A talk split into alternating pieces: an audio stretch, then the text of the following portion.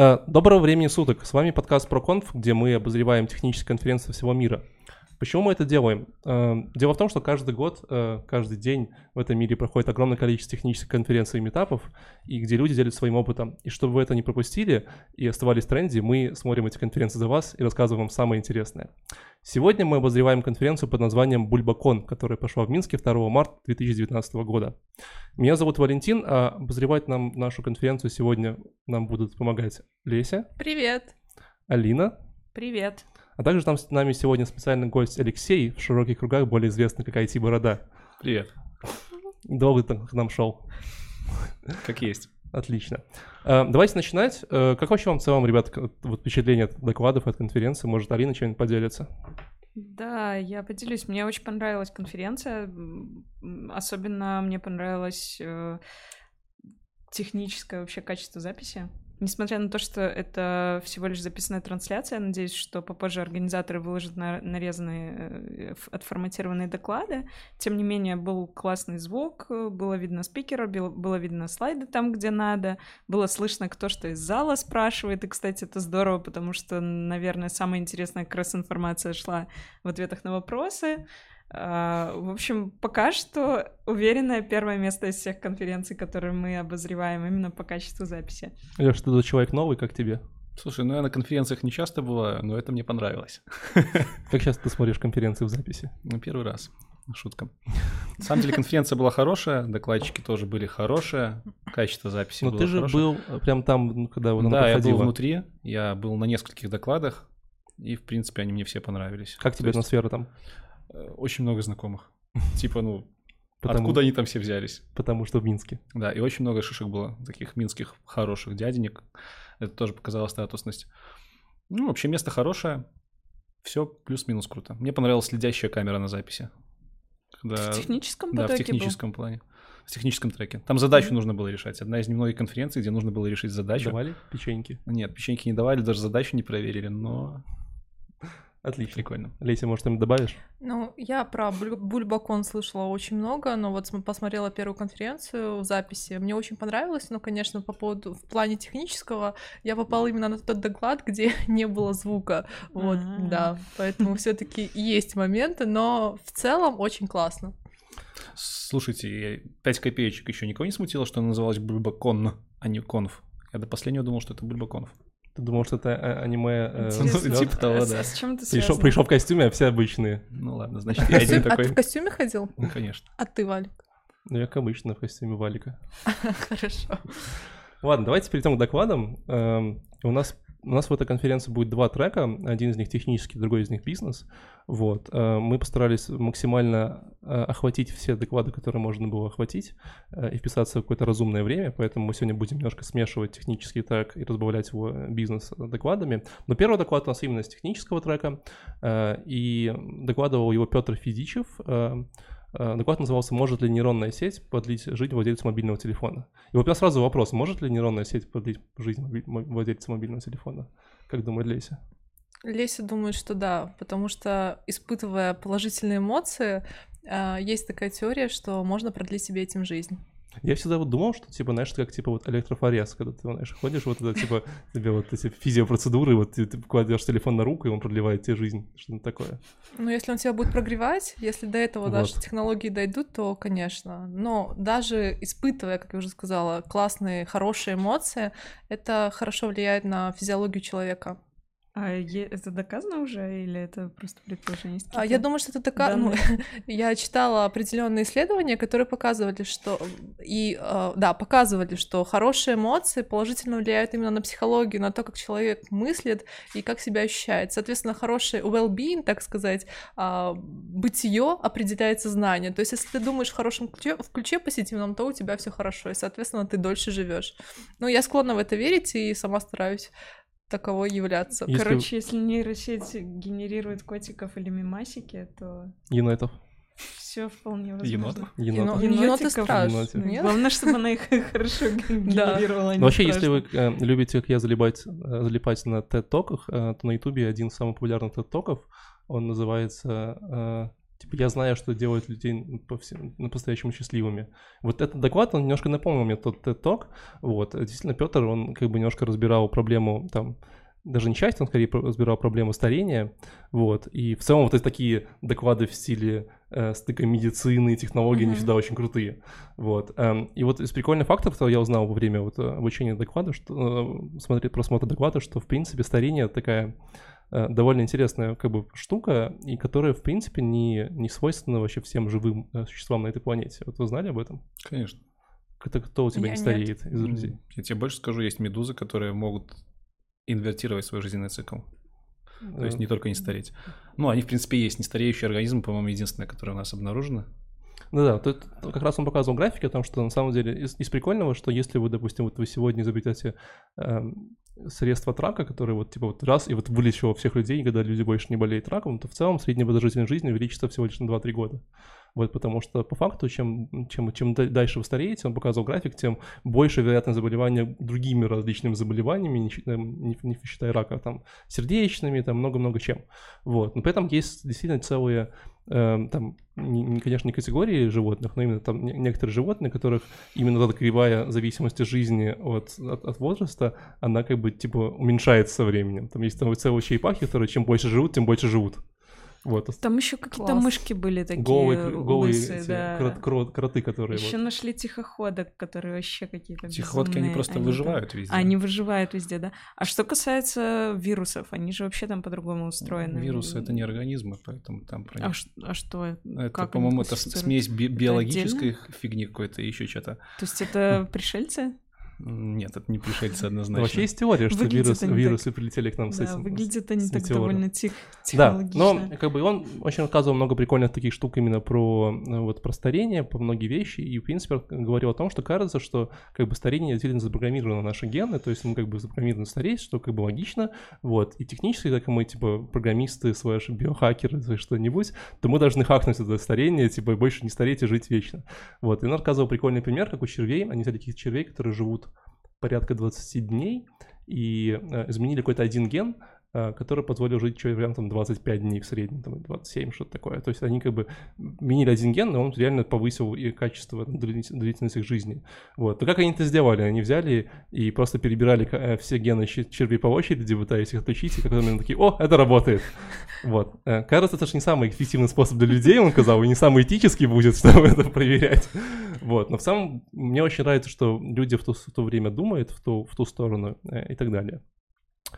Эм, Вообще, вот хотели бы вы жить вечно? Это такой философский Судя вопрос. по эксперименту с червями, нам это не скоро еще Я думаю, да. Возможно, мы не доживем. Вечно. Я недавно как раз кто-то мне задавал этот вопрос, и я сказала свое однозначное «может быть», мотивировав его э, таким образом. Если э, я буду жить вечно, сохраняя при этом мозг и под- там вот какую-то свою э, именно когнитивную функцию в том состоянии, в котором она есть сейчас, либо даже, может быть, там на состояние пять лет назад, то меня все устраивает.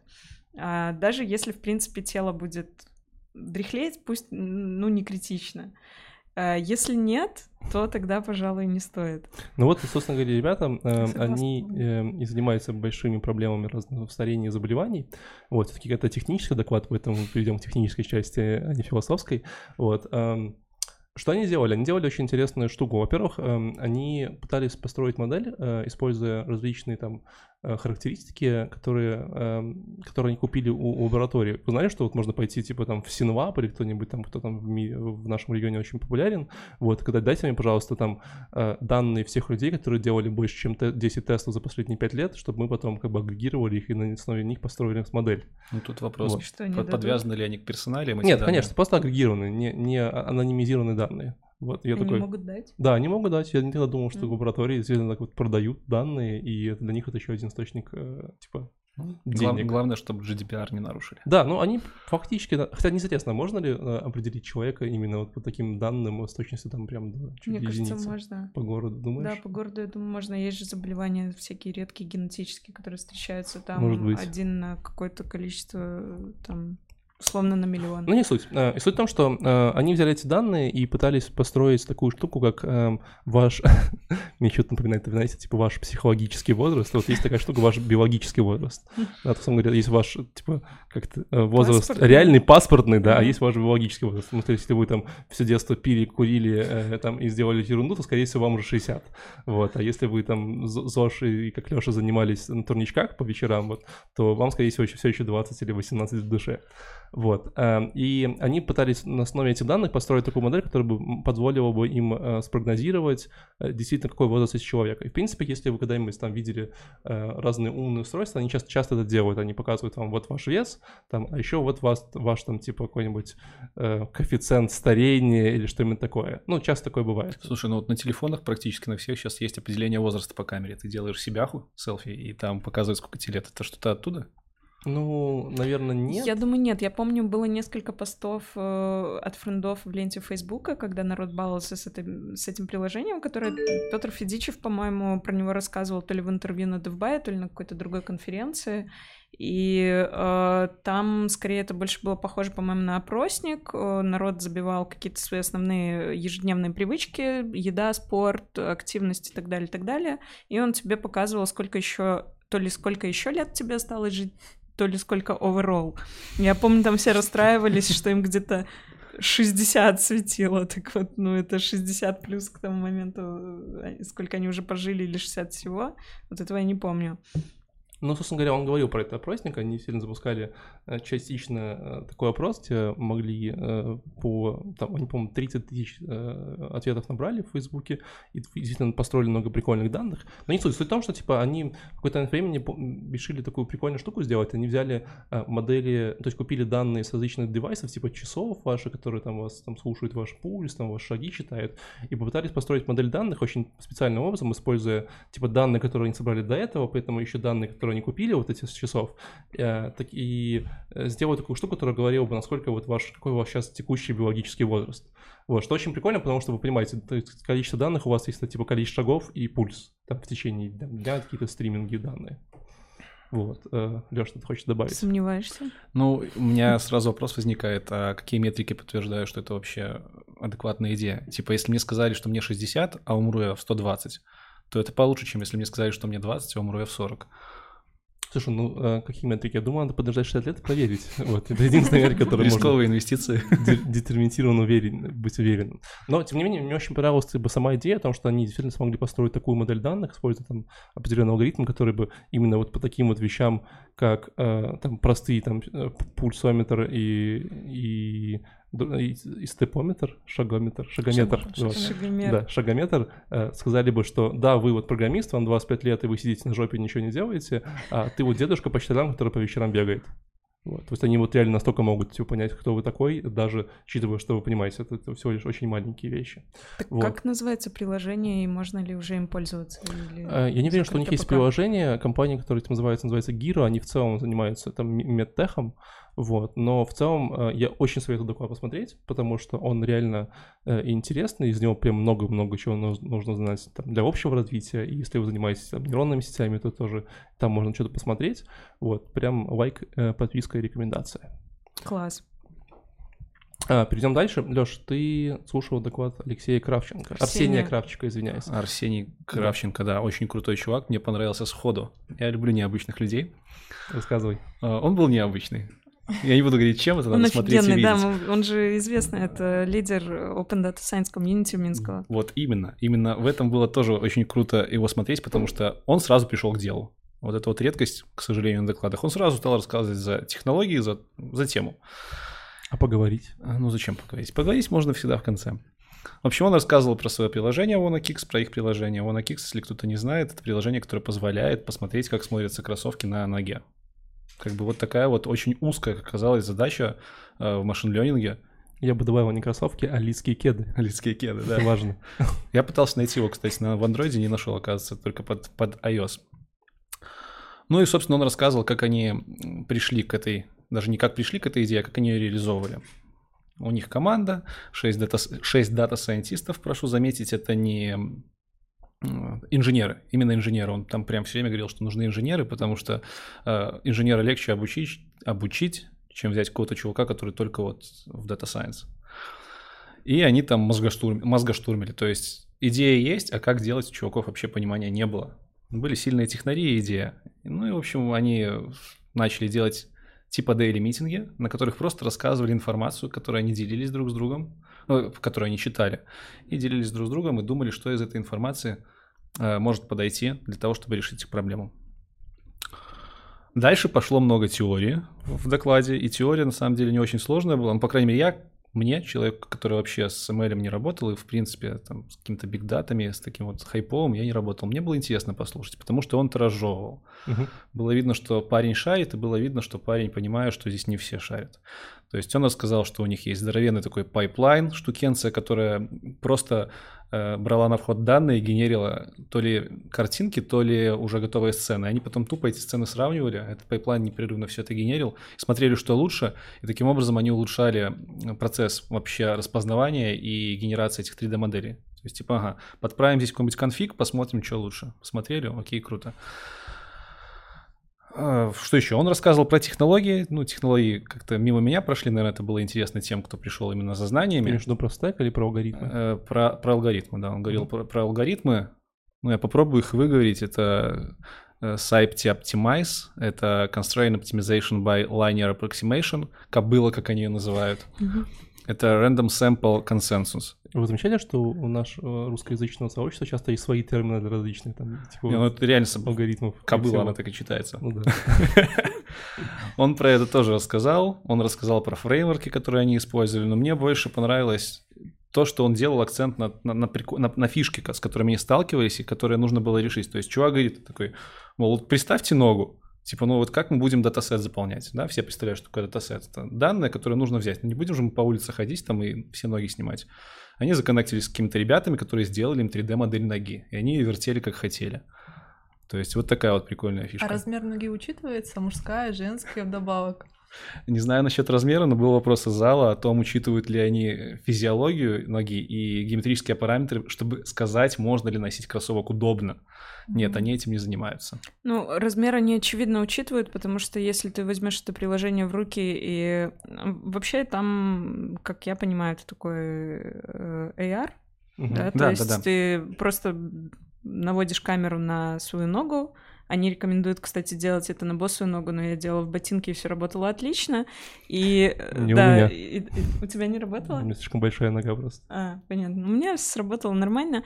А, и показывает, как кроссовок смотрится на твоей ноге. То есть он смотрится там вполне органично, соответственно, размер, конечно же, учитывается. Ну, учитывая то, что ты мерила на ботинок, угу. тебе выдал ну, нормальный он, размер, да? Да, он смотрелся вполне органично, он Интересно. не вылазил никуда там, как, как мой ботинок, так и было только кроссовок.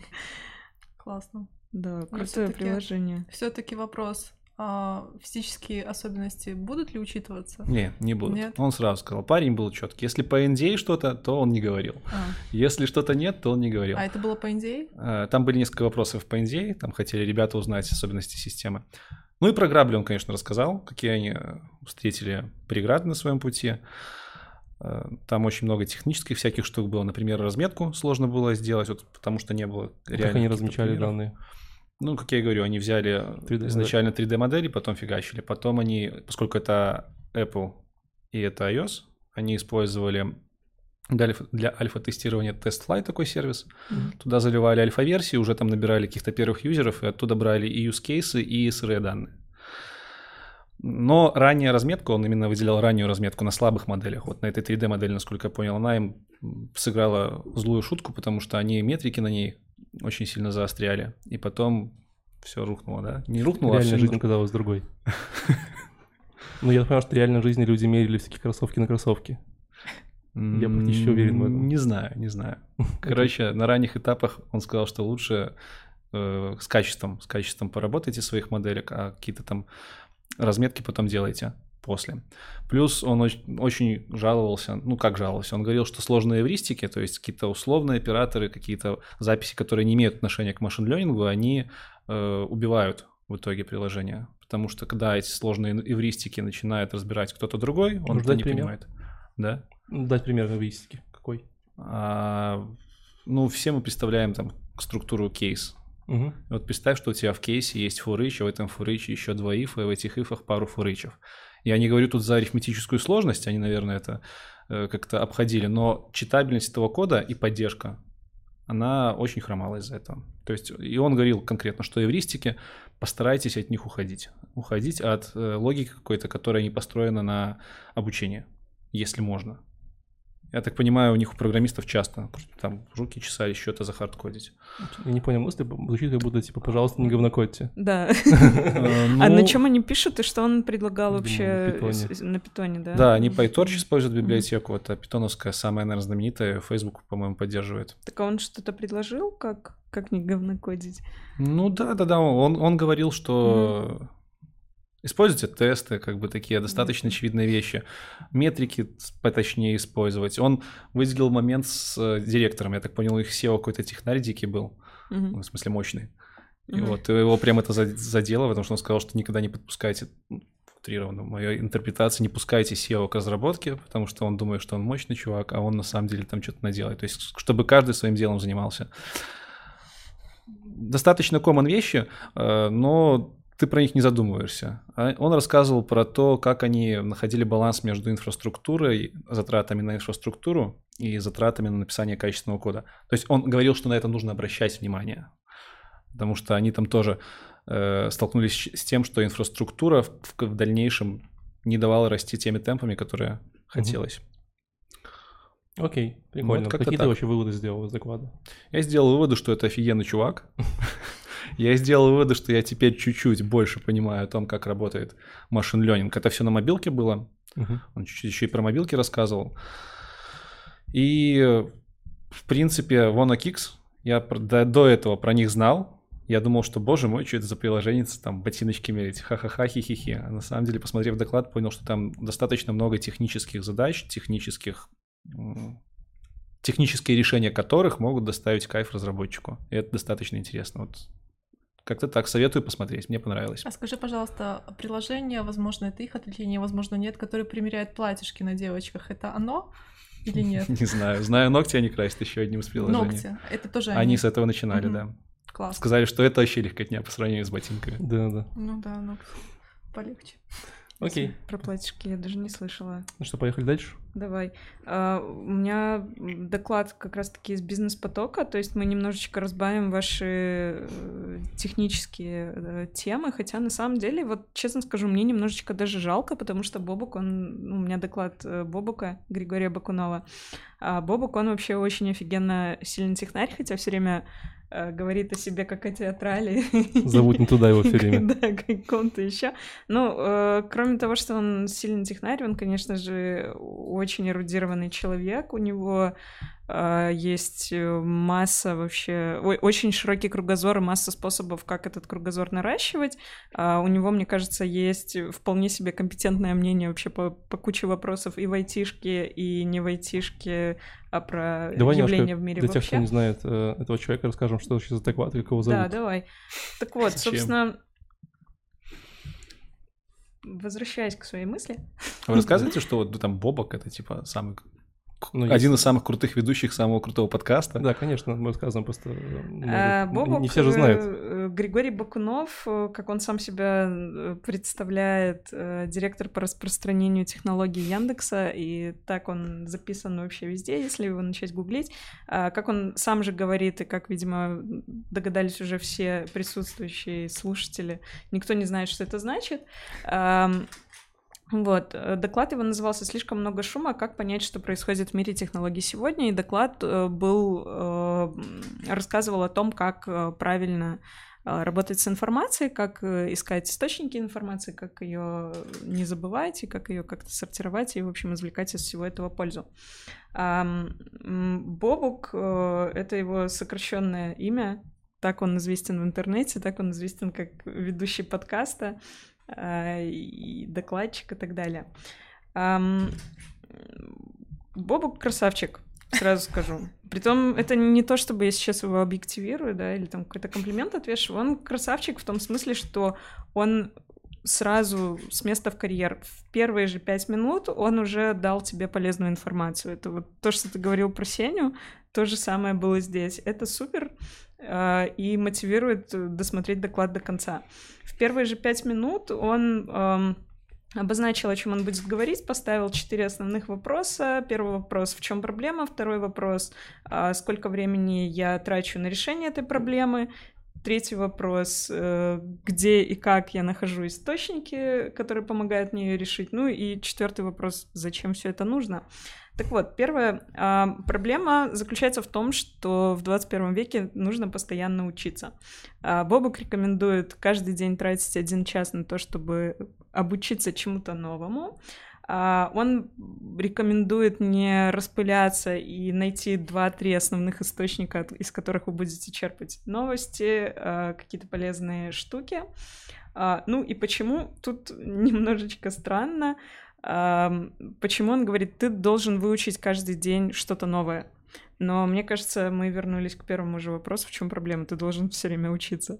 А, э, об этом весь его доклад, ну и дальше идет несколько хороших дельных советов. Ну, при этом, если я правильно помню, он сам говорит в своем докладе, что он не всегда следует своим правилам. А, он, не знаю, мне кажется, он немножечко лукавит. Да, он говорит о том, что он, он не говорит о том, что он не всегда следует своим правилам, он говорит о том, что у него не всегда получается им следовать, что жизнь носит коррективы, там какие-то непредвиденные события, график меняется, иногда он там на что-то забивает и так далее. Э, По-моему, даже говорил, что типа я обычно этим занимаюсь примерно там 4 дня из 7, что-то такое.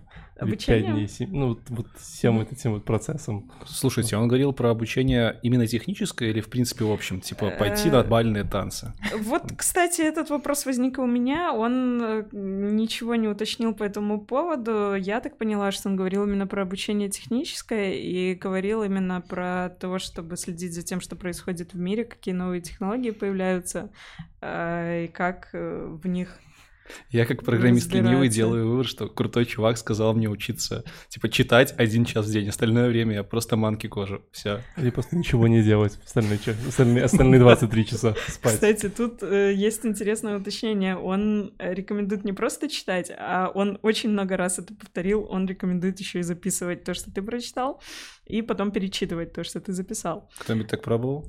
Я, я так делаю. Я так делаю. Помогает? Да. То есть, когда ты записываешь, у тебя включаются дополнительные а, источники памяти, ты записываешь рукой, ну, именно рукой нужно записывать, ручкой и блок... бумажечкой, вот, и, соответственно, когда ты перечитываешь, у тебя больше запоминается информация, если ты, например, наберешь то же самое на компе. Ты со мной согласна, Ладила? Э, я, как э, выпускник факультета психологии, чем я не то чтобы сильно горжусь, но тем не менее помню, что там были, да, были какие-то исследования о том, что мелкая моторика связана с э, лобными долями, и, в общем-то, развитие мелкой моторики позволяет развивать лобные доли, которые отвечают за речь и за э, сложные операции, которые Как давно ты писал рукой, будем, будем честны? Я периодически пишу рукой, когда мне нужно... Подписать договор. подписать договор, да. Обычно, да. Но, опять же... 9 из 10. Второй кейс, ты такой, о, это моя подпись, вот так она выглядела. 9 из 10, да, типа, да. А, можно вот эти деньги на эту карточку положить, подпишите здесь, все. Второй кейс, когда я пишу рукой, это если мне нужно о чем-то новом подумать. То есть у меня есть какая-то идея, но я еще не понимаю, как к ней прийти, сажусь, начинаю на бумажке расписывать Э, какие-то шаги, стрелочки рисовать, там, человечков, значки всякие. Ну, это помогает мне думать. Вот, так что, наверное, правда, согласна, согласна. А, ну, ты будешь пользоваться теперь э, жить по, как там, по, по правилам, бобуку? по правилам Бобука? Жить по Бобуку. Я, или, я или всегда, я при любой возможности стараюсь жить по Бобуку, я вообще большая его поклонница. Слушаю радио Он тебе проплатил? У тебя есть небольшая, небольшая икона э, в этом, признайся. Маленькая иконка Бобука. Да. Э, так вот, Буду кукла. Нет, я из, из такого я только каналы в Телеграме читаю. Как Мне очень подкаст? нравится. Ну, кстати говоря... Там э... аватарочка есть в канале. Правда, там не он изображен, но не ассоциируется. Ну, отлично. Э, что он советует, да, так вот, по поводу записывать и читать. Он э, смешную такую, кстати, аналогию привел. Не то чтобы смешную, но у меня почему-то это так не мапилось. Он э, вспомнил REPL, Read, Evaluate, Print, Loop. а, который у меня уже давно не ассоциируется с каким-то процессом, да, ассоциируется Ripple, просто... да. вот- Что это такое? Ну, в вашем А. мире .NET, .NET этого нет, не переживай. А, окей. Ну, вообще, насколько я понимаю, REPL — это какой-то интерфейс, который программисты, как правило, используют для того, чтобы там писать код. Песочница, IDE. скорее, скорее Да, песочница. либо, Да. Нет, не IDE, это либо просто, это IDE, просто песочница, где либо можно быстренько что-нибудь Просто выполнять. место, где можно потратить время впустую. Ну, Окей. ча- чаще всего это называют шеллом. Это это называется Вот. баром, давай будем. Нет. Э, Чем называют? Ну ладно, не шелом, неважно. По крайней мере, я как-то так для себя это определяю. Вот, он разложил это на процессы, read, evaluate, print, loop, и предлагает точно так же де- делать, как, э, как машина. Работай как IDE. Типичный Читай, айтишник. оценивай, выводи, делай выводы и повторяй.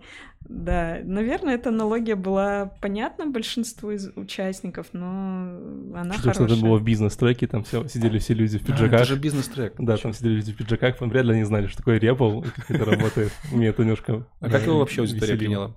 Хорошо, судя по всему, и судя по вопросам, которые он задавал, там, есть ли здесь кто-то, кто не программист, он даже что-то такое спрашивал, я уже точно не помню. И судя по его реакции на тех, кто поднял руку, там как раз-таки аудитория была довольно техническая, и вот э, в этот момент я и пожалела, что его не добавили в технический трек, потому что он классные доклады делает. Он в прошлом году у нас на Пайконе классный доклад очень делал. Ты, кстати, был, да, по-моему? Да, я там тусовался. Вот. Что еще советуют? Э, Был совет классный о том, что читать нужно на языке, на котором проводятся исследования. И здесь был... Читаю на C-Sharp. Да. На китайском, к сожалению. Лучше, да, на C-Sharp попробуй исследование провести, вот это будет интересно. А, да, и здесь был совет о том, что если вы хотите погрузиться в CV, это Computer Vision, и в Voice Interface, какие-то вопросы, лучше читать на китайском. Вот совет от Бобука, читайте это, на это- это китайском. реально прикольная мысль. да, А чувак сам читает на китайском? А Он сказал, что старается. Ну, понятно, что, наверное, не читает прямо Ну, так вот. подожди, ну, вообще совет какой-то такой странный. Типа в транслейтер переводить или учиться реально читать на китайском? А, ну, наверное, если транслейтер уже настолько продвинулся, то, возможно, да, но, насколько я понимаю, реализовать этот э, совет проще всего э, тем, что ты найдешь кого-то, кто поможет тебе на начальном Как этапе. бы отвратить программиста от технологий?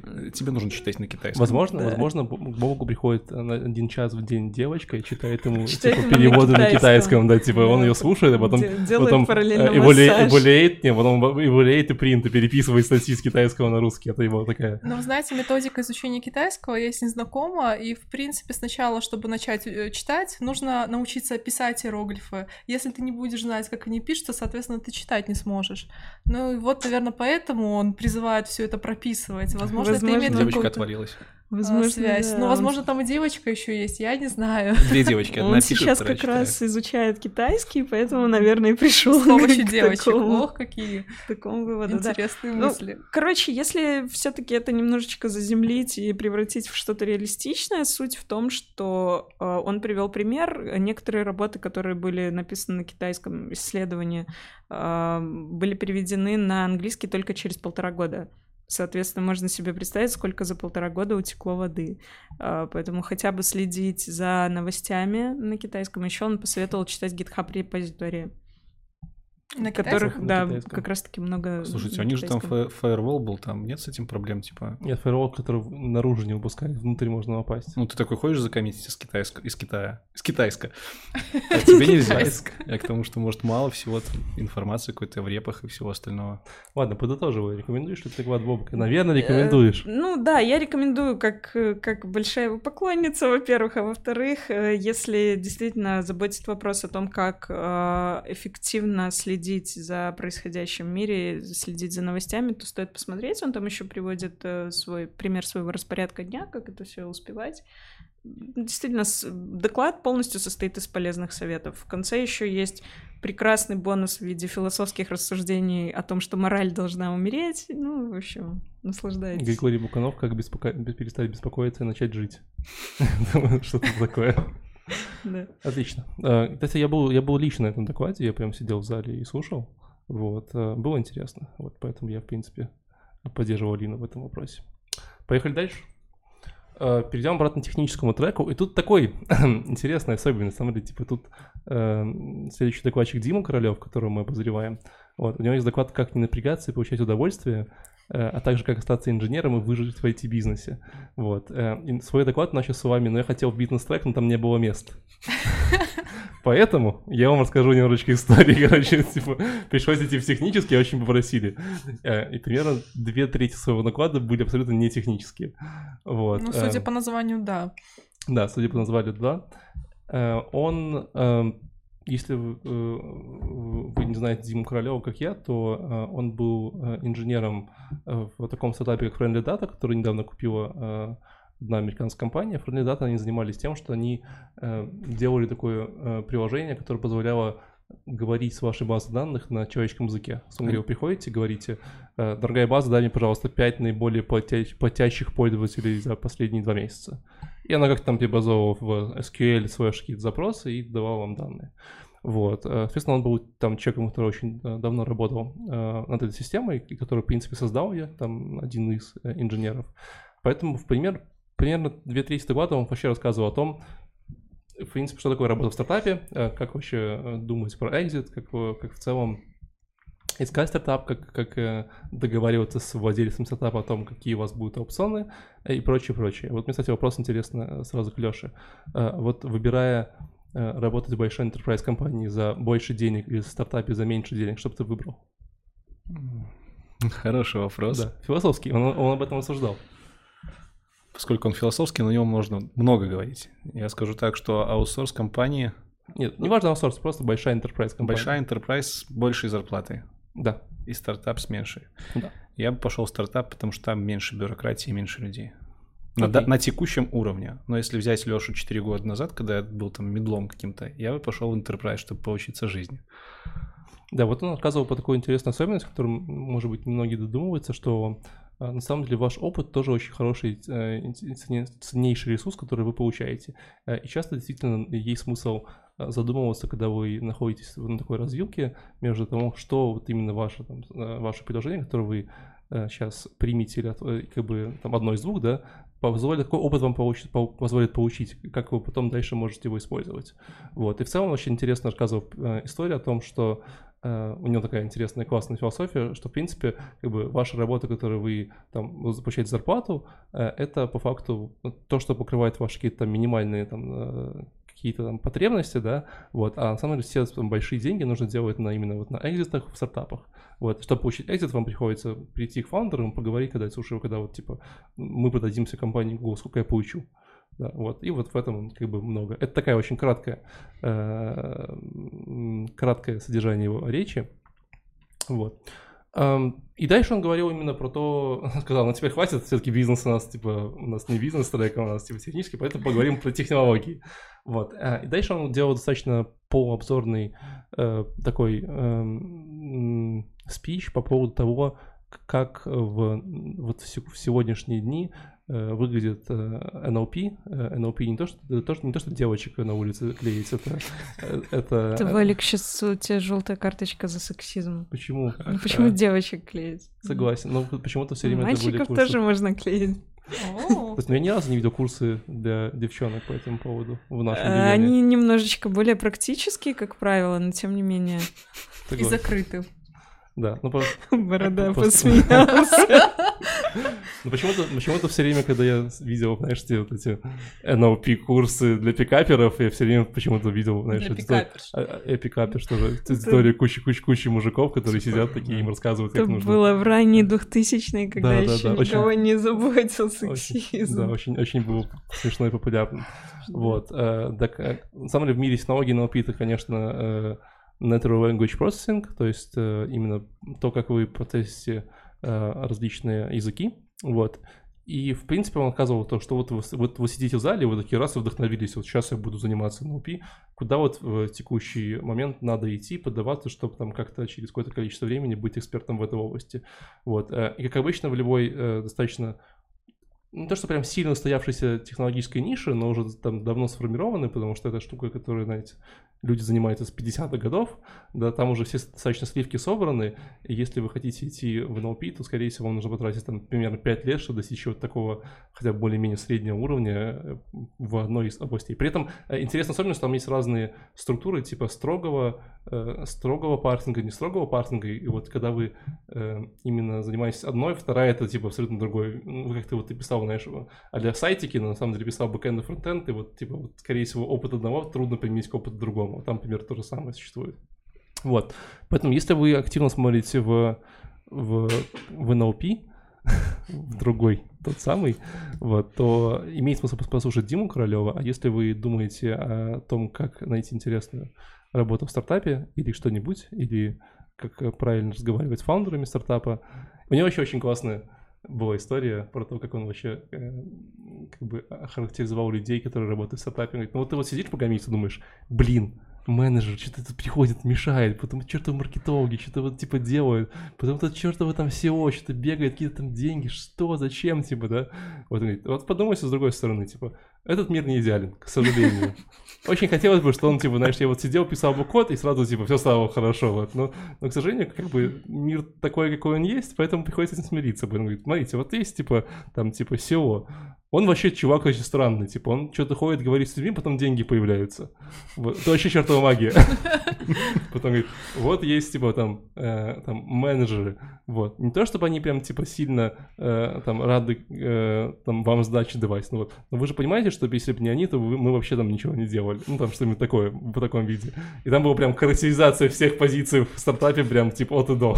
Слушай, а как он вообще связал эти два, две части доклада? Они выглядят как абсолютно независимые. Типа примерно стартапы и NLP. Да, да, примерно так же это было. То есть он был такой резкий переход, потом okay. раз, но мы, у нас, у нас есть стартап в сфере NLP, поэтому поговорим немножко про вот часть NLP. Валик, а как ты считаешь, NLP и психология — это одно направление, либо нужно их все-таки различать? Э, ты говорил NLP с английским акцентом или с русским? Про первое NLP или про второе NLP? А, я про более глобальный NLP, не про пикаперов.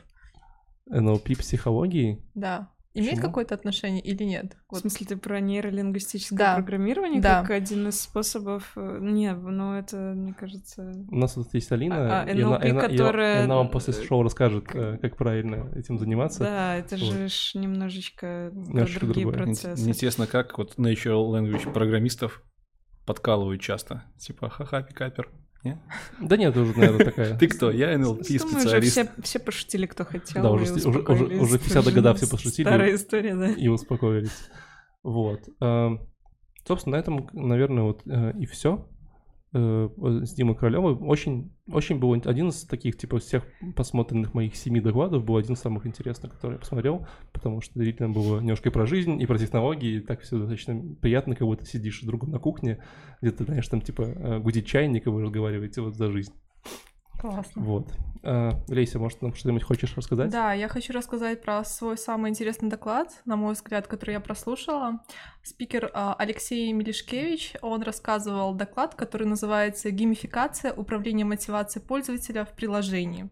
То есть мне эта тема очень близка, так как я сама работаю в игровой индустрии. Скажите, пожалуйста, друзья, вы играете в игры? Вот, в свободное от работы и образовательных процессов время. Алина, ты играешь? Честно. Есть одна единственная игра, в которую я играю примерно полжизни. Это Age of Empires 2, и мне пришлось для этого даже виртуалку на Mac поставить, чтобы винду запускать, и там вот это вот все как, как в 2000 х А почему ты в нее играешь? Скажи, пожалуйста. Мне нравится виртуалки ставить. Я не могу ответить на этот вопрос, почему я Хорошо, тогда а, именно Алексей отвечает на вопрос, почему люди играют и что такое игры вообще в целом. То есть Алексей сам проработал в игровой индустрии 16 лет, а потом от, открыл компанию, которая называется Melsoft. Сейчас они находятся в парке высоких, высоких технологий. И, насколько мне известно, их купил Wargaming. И, в общем, а, что такое игры, по мнению Алексея? Игры — это эмоции, за то, за что люди готовы платить. А, изначально игры позиционируются как бесплатное, а, развлекательное, бесплатное развлечение, но потом вступают в силу свои психологические моменты, и о которых рассказывает спикер. В общем, чем хорошая игра отличается от плохой? Вот на ваш взгляд, Валя, как ты считаешь? Я просто сказал вопрос, а я был на этом докладе, поэтому сейчас правильно отвечу. Хорошо, Давайте Лёша нет, расскажет. Лёша, к- чем ты как ты считаешь, чем хорошая игра отличается от плохой? Вот тем, что в хорошую мне хочется играть. Ага, а в плохую не Ну, хочется. плохую, да. Подожди, в хороший, но ты хочешь платить. Э, Подожди, подожди. Тихо, тихо. Меня спросили, как у пользователя. Как пользователь я хочу играть в качественные, хорошие игрушки, которые затягивают геймплеем, например. А ты готов за них платить? Естественно. Отлично. То есть а, люди в играх покупают эмоции. И отвечая на вопрос, а, зачем люди вообще тратят деньги и играют, а, Алексей, собственно, я с ним согласна, отвечают, что люди покупают эмоции и абстрагируются от каких-то своих насущных проблем. А, вообще игры это мотивация. Что такое мотивация? Это когда у человека возникает потребность что-то делать, он это делает, и, соответственно, у него запускаются другие механизмы. Ну, например, лезть через заборы. Вот люди из-за игр лезут через заборы. Дополненная реальность, Pokemon Go. И э, на слайдах Я была играл. такая картинка, где написан забор такой а, с колючей проволокой, и написано «Здесь ловля покемонов запрещена». То есть люди доходили именно до того... Ну, это, наверное, самая лучшая игра вообще в жизни, в мире, которую можно представить, когда люди шли вот на такие вещи. Заходили в храмы, играли, ну и так далее. Я думаю, вы знаете Кто-то все. ноги ломал. Да, я, кто- я всего лишь на машине по району ездил, видимо. Мы знакомились в компании с- наверное, с в сотрудниками. играл. Нет, Не ну, ну, подожди, порт... Подожди, не Pokemon Go же основан был на портале. Вы Да. сейчас говорите про Ингрис. Ой, да, Ингрис. Портал это немножко Sorry. другая игра. Да, я да, я да. эти игры Ингрис. знаю. Да.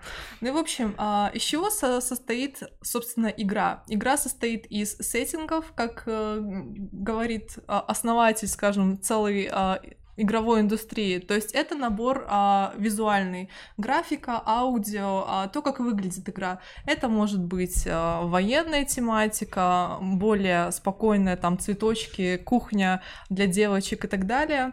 А, ну, либо же исторические игры, а, людям это также интересно. И второй момент, э, вторая часть, из которой состоит игры, это механика, то есть что нужно в игре, собственно, делать, стрелять, бегать, плавать, там, прыгать с парашютом и так далее. И а, самый главный момент, а, игра должна вызывать эмоции, неважно какие, положительные ли- либо отрицательные, гнев, злость, радость, это хорошие эмоции для игр. Плохая игра вызывает скуку и уныние. Вот если игра вызывает такие эмоции, значит это а, этот бизнес на- ну, обречен на провал, скажем так. И в такие игры вообще не нужно играть. Ну и вообще, а, как строится сам мотивационный цикл? А, Возникает эмоция, потребность, действие и вознаграждение. И тут а, Алексей приходит а, с игр как таковых на геймификацию в бизнесе. То есть как можно а, увеличить конверсию ваших продаж, используя игровые штуки. Ну, например, первый пункт, который выделяется, это таблица рекордов либо рейтинга. Вот а, у вас, например, два бизнеса на пляже стои- стоят э, две кафешки, и в одной кафешке почему-то очень много людей, а во второй вообще никого.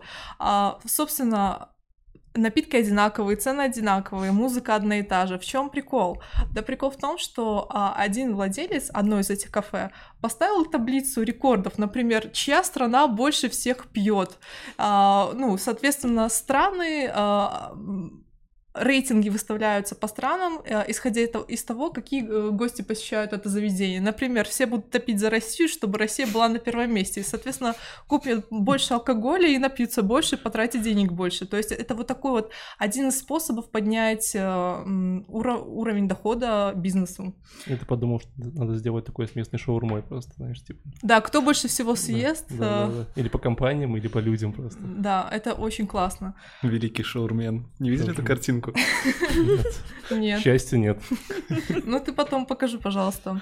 А второй момент, который выделяет Лёш, Алексей, давайте назвать его так, это коллекционирование либо накопление баллов. То есть а, вам дается бонусная карта, накопительная карта, например, каждая пятая покупка кофе бесплатно, либо в подарок. Ну, лучше, конечно, писать в подарок, это более ну, слуху приятно, скажем так.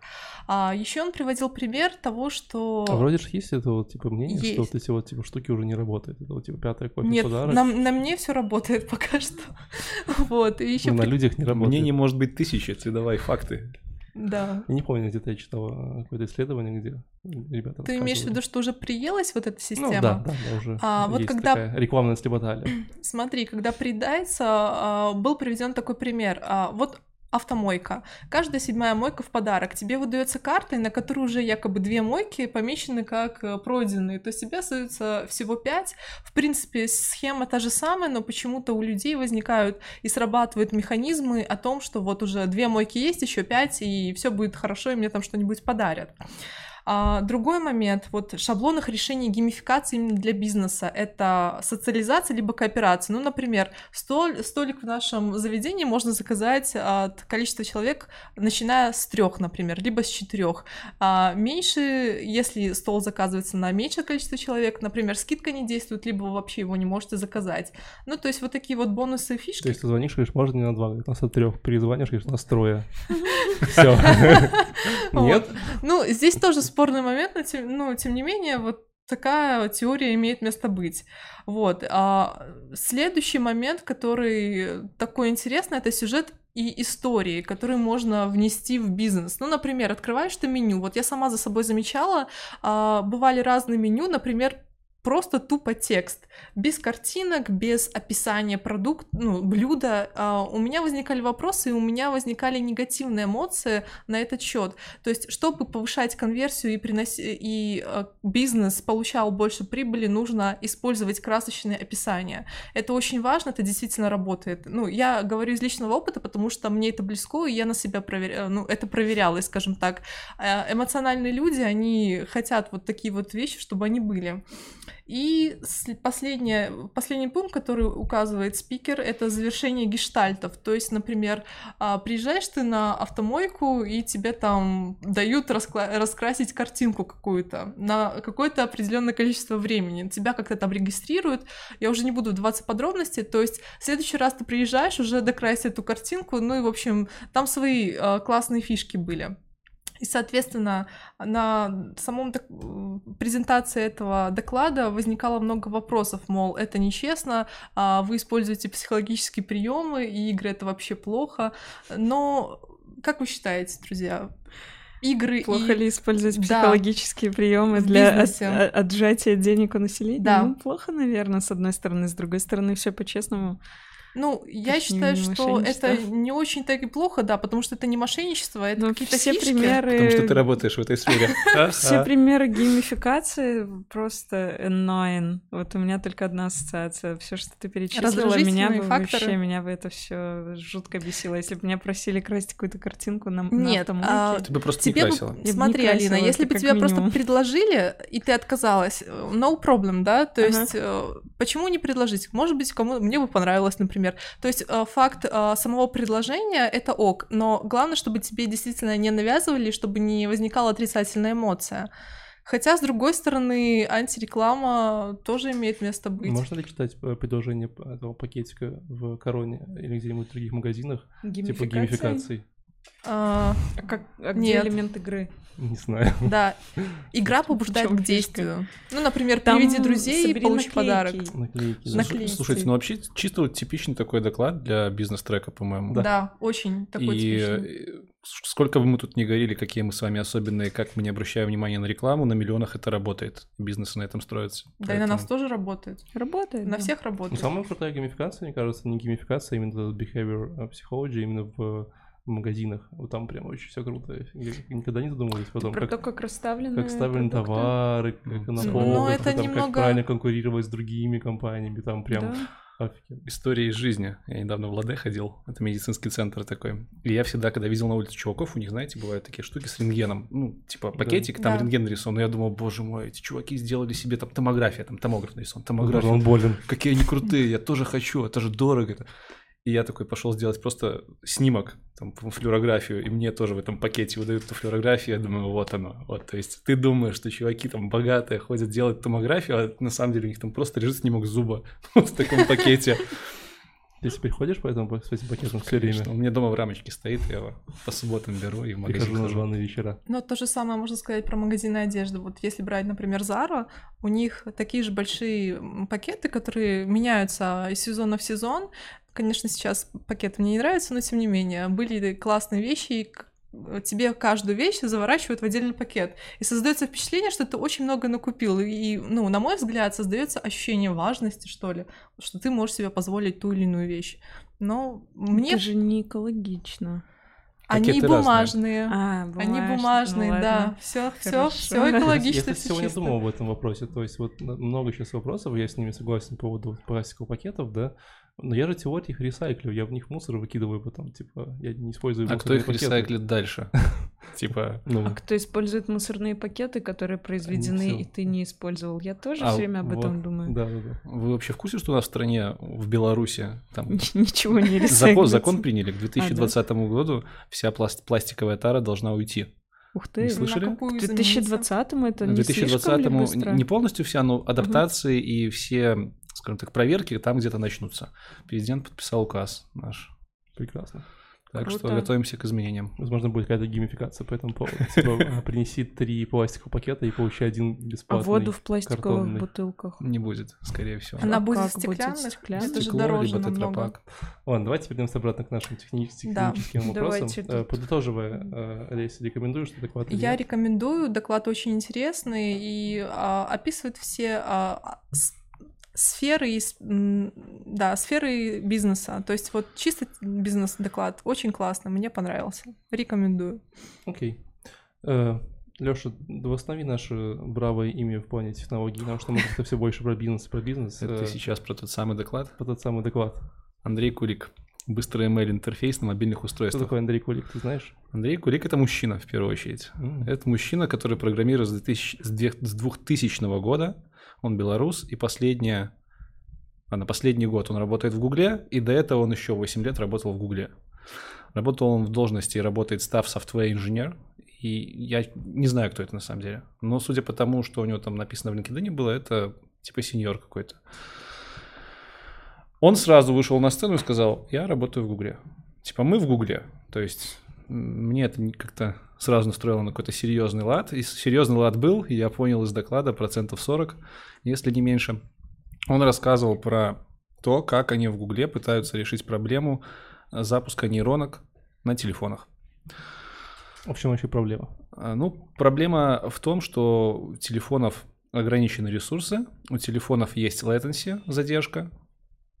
Ну и вообще изначально, как все было изначально, хотели делать расчеты на сервере. То есть на телефоне у тебя оболочка, а нейроночка все рассчитывает где-то на серваке. Но это немножко нереально, потому что сейчас все идет в реал-тайме. Если ты хочешь себе одевать, вот возвращаясь к предыдущему докладу, ботинок на ногу, ты не будешь ждать 3 секунды, пока там, нейронка просчитает, где у тебя вообще нога.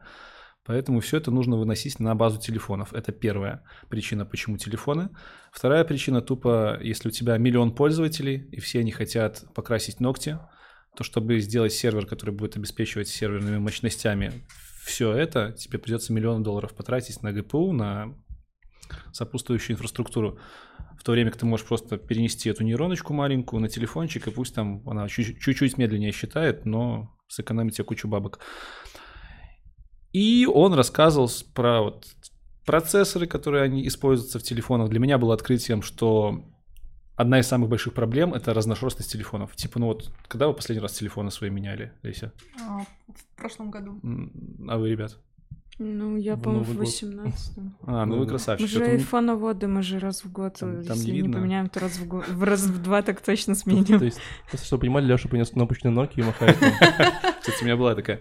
Ну, а я, допустим, телефон давно менял, и он говорит, что э, очень много старых телефонов, и это одна из таких больших проблем запуска нейронок, потому что в последних версиях телефонов появляются... Все мы знаем, что есть CPU, есть GPU, графические процессоры, есть еще много где там процессоры дополнительные для анализа сигналов, и в последних телефонах появляются специальные процессоры, сопроцессоры для обработки нейро- для работы нейронок, чтобы помогать нейронкам делать расчеты.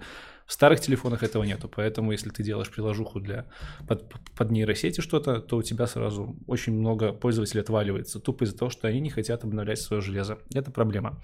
Это проблема даже в Apple случается, как он сказал. Ну, даже... Но я думаю, что именно по одна из причин, почему, например, такие проекты, как OneKix запускаются на айфонах Да. сначала. Он этого не говорил, но я тоже так подумал. Это между строк, И но он самое просто, да, он интересное, мог что вообще-то большие компании с этим активно пытаются бороться. Вы замечали, да? То, что в Фейсбуке, допустим, они же вообще там очень поощряют и даже на выдают людям, типа, вот тебе там старый Android какой-нибудь там 2010 года, ходи с ним. И ты ходишь, Пользуешься пользуешься своим, да, Фейсбуком, пользуешься да, Фейсбуком, да. страдаешь постоянно и думаешь, как его сделать теперь Да. лучше, быстрее, оптимизированнее. Поэтому реально весь мир не сидит на iPhone там, XS, а сидит на каком-то странном э, андроиде плохом, и все это очень грустно. Да, все так для большинства компаний, которые что-то на мобилках делают. Ну, там- большинство глобальных компаний. Да, для них это прям вот такая большая проблема. Вот как-то так. Было очень много информации, по которую реально приходилось гуглить. Была информация, которая мозг немножко поразила. Вот вы знаете Teraflops? Что такое? Нет. Teraflops, да. TensorFlow, я знаю. Э, Teraflops — это мера измерения мощности. Это, Да, конечно. да, если я правильно помню, один, тера- один флопс — это одно вычисление с э, интовыми переменными, именно интовыми. Ой, не извините, не с интовыми, с float, с плавающей запятой. И вот терафлопс — это, грубо говоря, если у вас комп четырехъядерный, и вы суммируете там все мегагерцы каждого ядра, и получаете флопсы. Общая вычислительная мощность. И вот он сказал, что у современного телефона мощность 1 терафлопс. 1 терафлопс — это э, 1000 процессоров 1 гигагерцовых. У меня в ноуте стоит процессор 2 гигагерца. То есть таких процессоров, как мой, нужно 500. И это типа мощность там телефона нового. Вот это меня поразило, я начал гуглить, немножко его послушал, оказывается, там сотни процессоров сейчас в телефонах, сотни. И считается общая мощность. И получается, как бы нейронку, э, нейронка будет быстрее работать не на вашем там ксеноне, который восьмиядерный, а на каком-то горемом телефоне, потому что у него тупо больше вот процессоров всяких сопутствующих. В интернете много гуляет картинок о том, что типа ваши телефоны примерно там в 5000 раз мощнее, чем Да. компьютеры НАСА, когда они первый раз запускали людей на Луну, вот, а вы сидите как дебилы, играете в веселую ферму, там что-нибудь такое. Это А это, это справедливо для всех телефонов или это именно для тех, которые на андроиде? Э, Не-не-не, я не говорю именно про Android, я говорю в принципе, что телефоны, Вообще они современно. для, там, для современных телефонов мне это известно, там еще сами особенности платформы iOS и Android, и того, как там Они все выпускают свои процессоры, эти процессы. процессоры, Там- технология их из- изготовления она засекречена. Но вообще прикольно, вы замечали, что в целом э, вот когда-то вот мы были там э, молодыми и красивыми, э, э, ты все время сидел, и там процессор был там типа 1,1 ГГц, потом 1,2, Да, это потом ты хорошо начинал, у меня кнопка два. переключалась. Да, была кнопка турбо, она там типа до трех. А сейчас типа вот, ну, максимум, что можно найти там какой-нибудь Intel, там 4,5-5 Гц, да, гигагерц. То есть как бы больше, то есть, э, э, ну, если вы не знали, то как бы вообще-то мы сильно дошли до э, технического, технического как там, типа, не лимита, да, но близко к нему. Это- Почему? Потому что, потому что э, техпроцесс, э, э, типа, процессор, он с этим как бы типа уменьшается. То есть раньше там были там 12 нанометров за час, что там раньше было, Не-не, 400 это нанометров, что Я на такое. физфаке когда-то учился в Давай. свое время, нам там про это рассказывали Давай. чуть-чуть. То есть э, у нас сейчас 9-нанометровая технология, это самое модное. То есть у тебя- Мгм. Уже 7 Уже семи есть, да? Уже 7 есть. ну, дальше, скорее всего, не будет. Почему? 9 нанометров. Один Дальше структурный квантовый. элемент 9 нанометров. 10 нанометров это уже практически соизмеримо с размером атома. А дальше это будет соизмеримо с размером электрона, плюс-минус. Ну, Электрона там- нет. Ну, да, еще. Разница там- размера нет, там- атома там и электрона это несколько тысяч, несколько тысяч. Несколько сотен тысяч. Ну, несколько сотен тысяч, да? окей. Не сильно это Ну, соизмеримо, дело, да. дело в том, что электричество там пропадает как таковое, там уже нету электричества, там, там совершенно другие вещи. Поэтому... Но прикольно, что эм, как бы вы не замечаете, но скорость света нас сильно ограничивает. Как бы вам, как Мы бы, не замечаем, как вам, как, вам- как вам- как вам не казалось, но реально, типа, вот, вот в современных процессорах скорость света очень маленькая. К сожалению. То есть, типа, нужно быстрее. Вот реально нужно, типа, дальше вот, мы чтобы вот ваши Angry Birds быстрее летали, нужно, чтобы вот прям скорость света по- по- побыстрее была. Так, насколько мне известно, мы увеличиваемся по скорости, да? Каждый там год или... Э, Ну, закон, закон Мура. Каждый закон Мура год уже не, ну, не работает же уже, к сожалению. Ну, вширь, Отменили. вширь будем От- расти. отменили, да. Ширь? Ой, Да, типа, больше объема. Вот, в общем, такой доклад. Рекомендую тем, кто хотел бы послушать технические именно детали того, как ускорить нейронки на мобилках. Там очень много было терминов. В конце не могу не сказать, что сам спикер меня, мне не понравился. Материал был хороший, но спикер, он давно живет в Америке. Некоторые словечки его мне чуть-чуть зацепляли. Например, Много англицизмов. ну, даже не англицизмы, то есть чувак рассказывал про процессоры и называл их силиконом.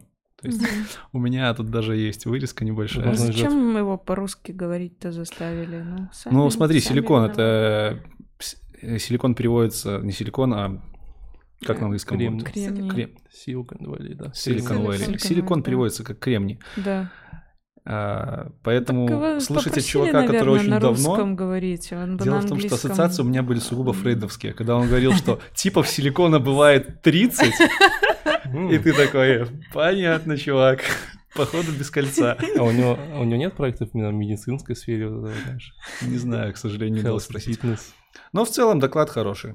Доклад хороший, технарям зайдет. Вот Отлично. так. Э, Я подхвачу твою эстафету. У нас следующий доклад от Александра Калиновского. Вот. э, э, Он называется «Машинное обучение плюс космические снимки плюс агротех равно профит». Причем именно так он прочитал свое название доклада, когда он вышел на сцену. Я сегодня расскажу вам про машинное обучение плюс космические снимки плюс агротех. Я такой, нормально. Вот. Эм, Александр Калиновский — это э, один из инженеров компании э, OneSoil, который занимается тем, что они анализируют различные спутниковые снимки для того, чтобы увеличивать, э, как-то помогать агротеху, то есть агро- агротехническим ко- компаниям что-то делать. Вот чуть, что скажу чуть дальше. И вот знаете, что самое интересное, я понял за его э, доклад? Э, Вот мы живем в таком регионе, в котором мы часто жалуемся на погоду, что на, на небе там тучи и все такое, да? Вот у них реальная проблема с тучами, не у нас. Им, вот нам, ну, типа, наши проблемы в сравнении с их просто мелочь, там дождь, там зонтик взять, да. Вот, а, вот, а вот понимаете, чтобы им, чтобы проанализировать э, информацию о каком-то поле, нужны снимки. И вот если у вас там типа 20 дней из 30 типа облачно и там плохая погода, то вы как бы не получаете снимки. Там просто тучи на этом. Вот. И- Как они это решают? Тучи разгоняют. ну, конечно, самолеты, вот это тучи, там, знаешь, это все дела. Как и на любом уважающем себя дня города. э, Надо, надо разгонять тучи. Вот. А, вообще из прикольного, вот, как бы, как вы думаете, какое, больш- какое количество вот, вообще данных э, в объеме существует сейчас вот в, в довольно крупных источниках по поводу вот снимок, снимков э, мира? Вот, если прикиньте, там, знаешь, 100 Сколько данных? данных в объеме, да. Ну, то есть вот сейчас есть, в летают спутники, петабайтах? В да, смысле, ответ да, ты ждёшь? да, или? да, я жду, я жду ответ в петабайтах. Я вообще затрудняюсь Давай. сказать. Просто я знаю Давай. эти проекты, где ты можешь зайти на Earth.com, по-моему, и в реальном времени посмотреть, как там разливается бук где-нибудь у нас на Полесье и решить, поедешь ли ты туда Нет, на выходные или нет. Скорее вопрос про снимки, да, Ну, в, в каких петабайтах нормально Петабайты. будет. Да. Короче, э, вот он сказал, что э, источник данных, который они используют для того, чтобы строить свои модели и все такое, это э, 20 петабайт данных. Вот. Это много. Ну, это много, да. То есть Это дома не поставишь. это как типа, примерно 5 сохранений в готике, я думаю, что это такое. Вот. не только я олдфаг игровой, да?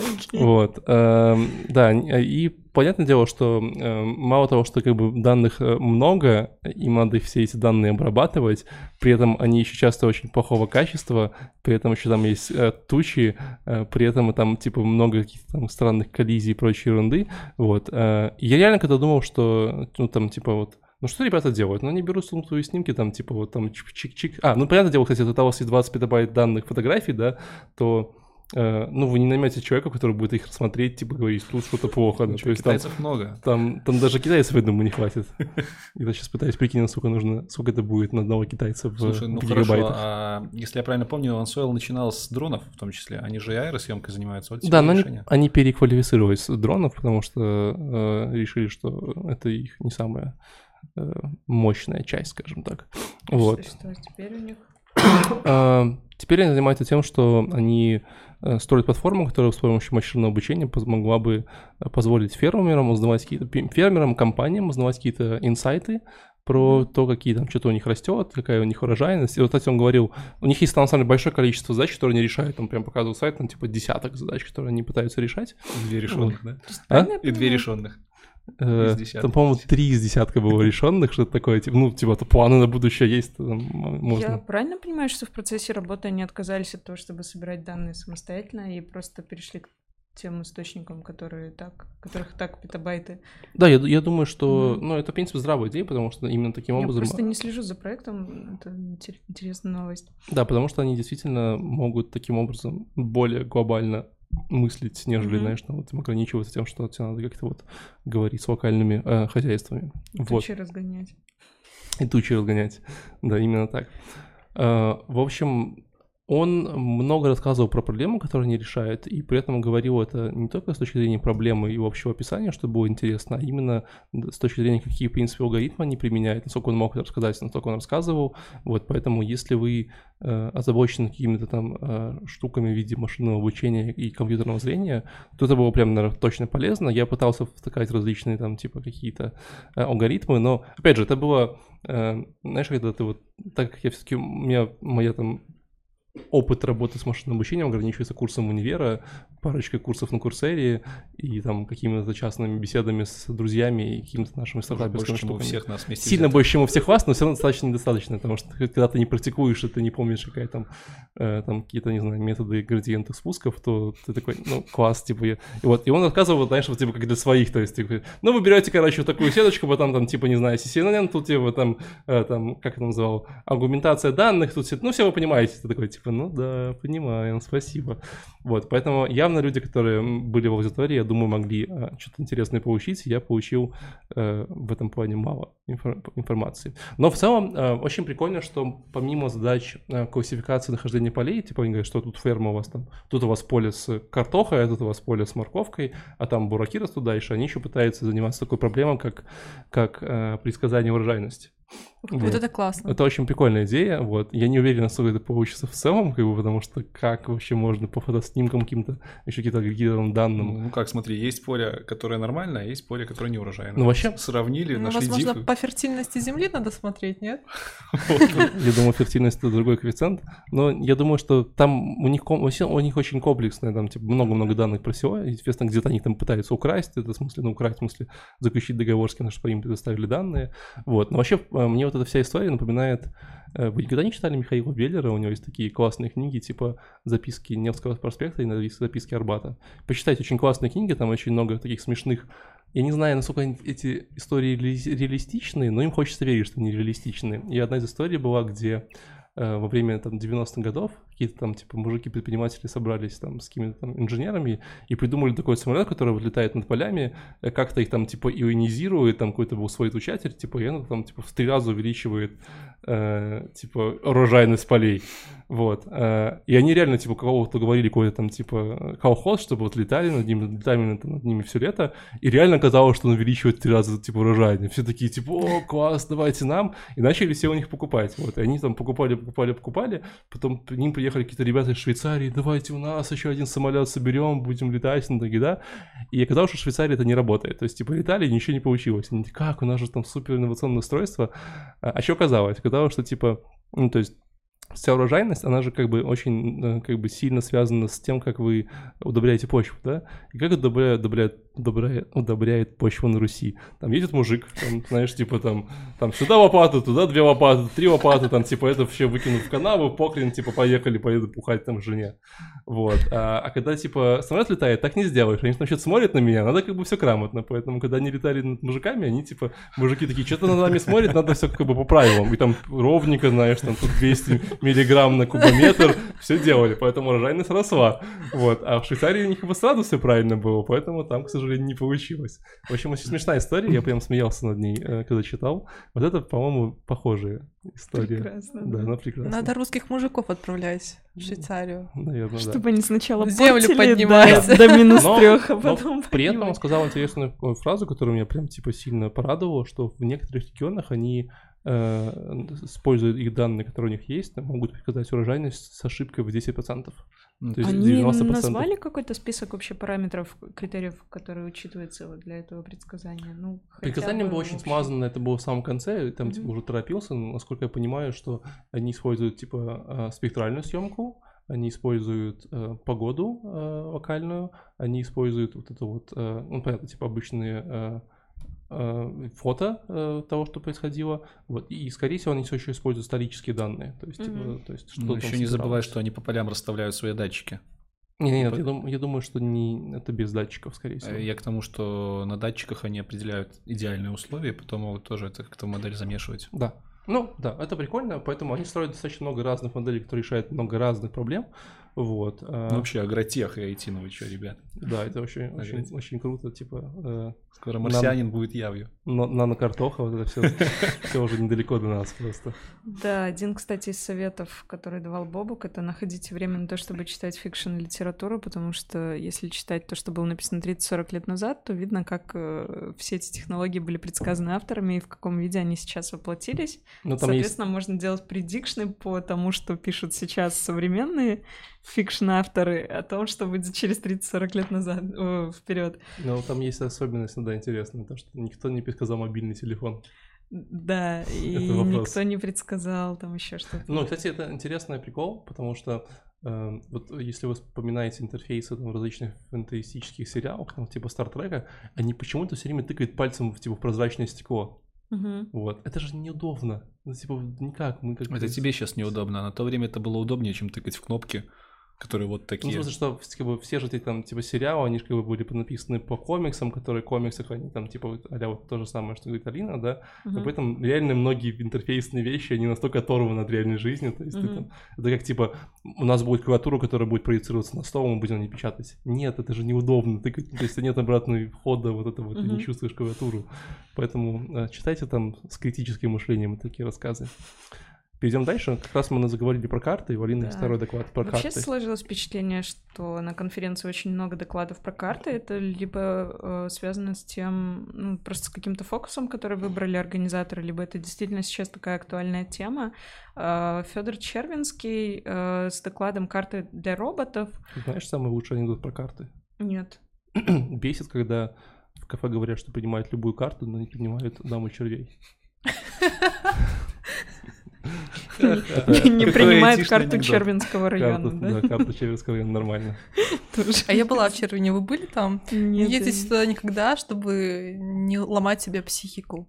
Я была там на Олимпиаде, меня заставили. Давайте вернемся обратно. Да, так вот, э, Фёдор э, информация, которая в описании, собственно, с сайта конференции, занимает позицию research-инженера и тимлида в LVL 5 Incorporation. Эм, Собственно, это немножечко про спикера. А, Сразу то, что обозначил Федор, то, что доклад его э, про карты для роботов, под которыми он понимает э, любые алгоритмы. Это не доклад про карты для людей, и как раз-таки почему-то э, упомянул он OneSoil как противопоставление и сказал, что OneSoil занимается в основном картами для людей, но, Валик, из того, что ты рассказал, по-моему, там тоже вполне себе э, много работы для алгоритмов. А, вообще, доклад Федора, он очень-очень нафарширован технически. То есть это доклад о том, что они делают э, с последовательным таким разбиением на ам, части работ, да, то есть он э, занимается картами для самоходных повозок, как- какой-то при том специфической частью именно вот этой технологии. Самоходная повозка. Да, с- ну, self-driving кары. А, Их так как-то принято по-русски называть. Повозка. Да, самоходные машины. Вот. И, собственно, весь его практический доклад построен на том, что он э, дробит эту технологию на составные части, из которых, э, собственно, и складывается результат, и дает какие-то рекомендации о том, вот куда идти и что использовать для того, чтобы у себя что-то подобное реализовать.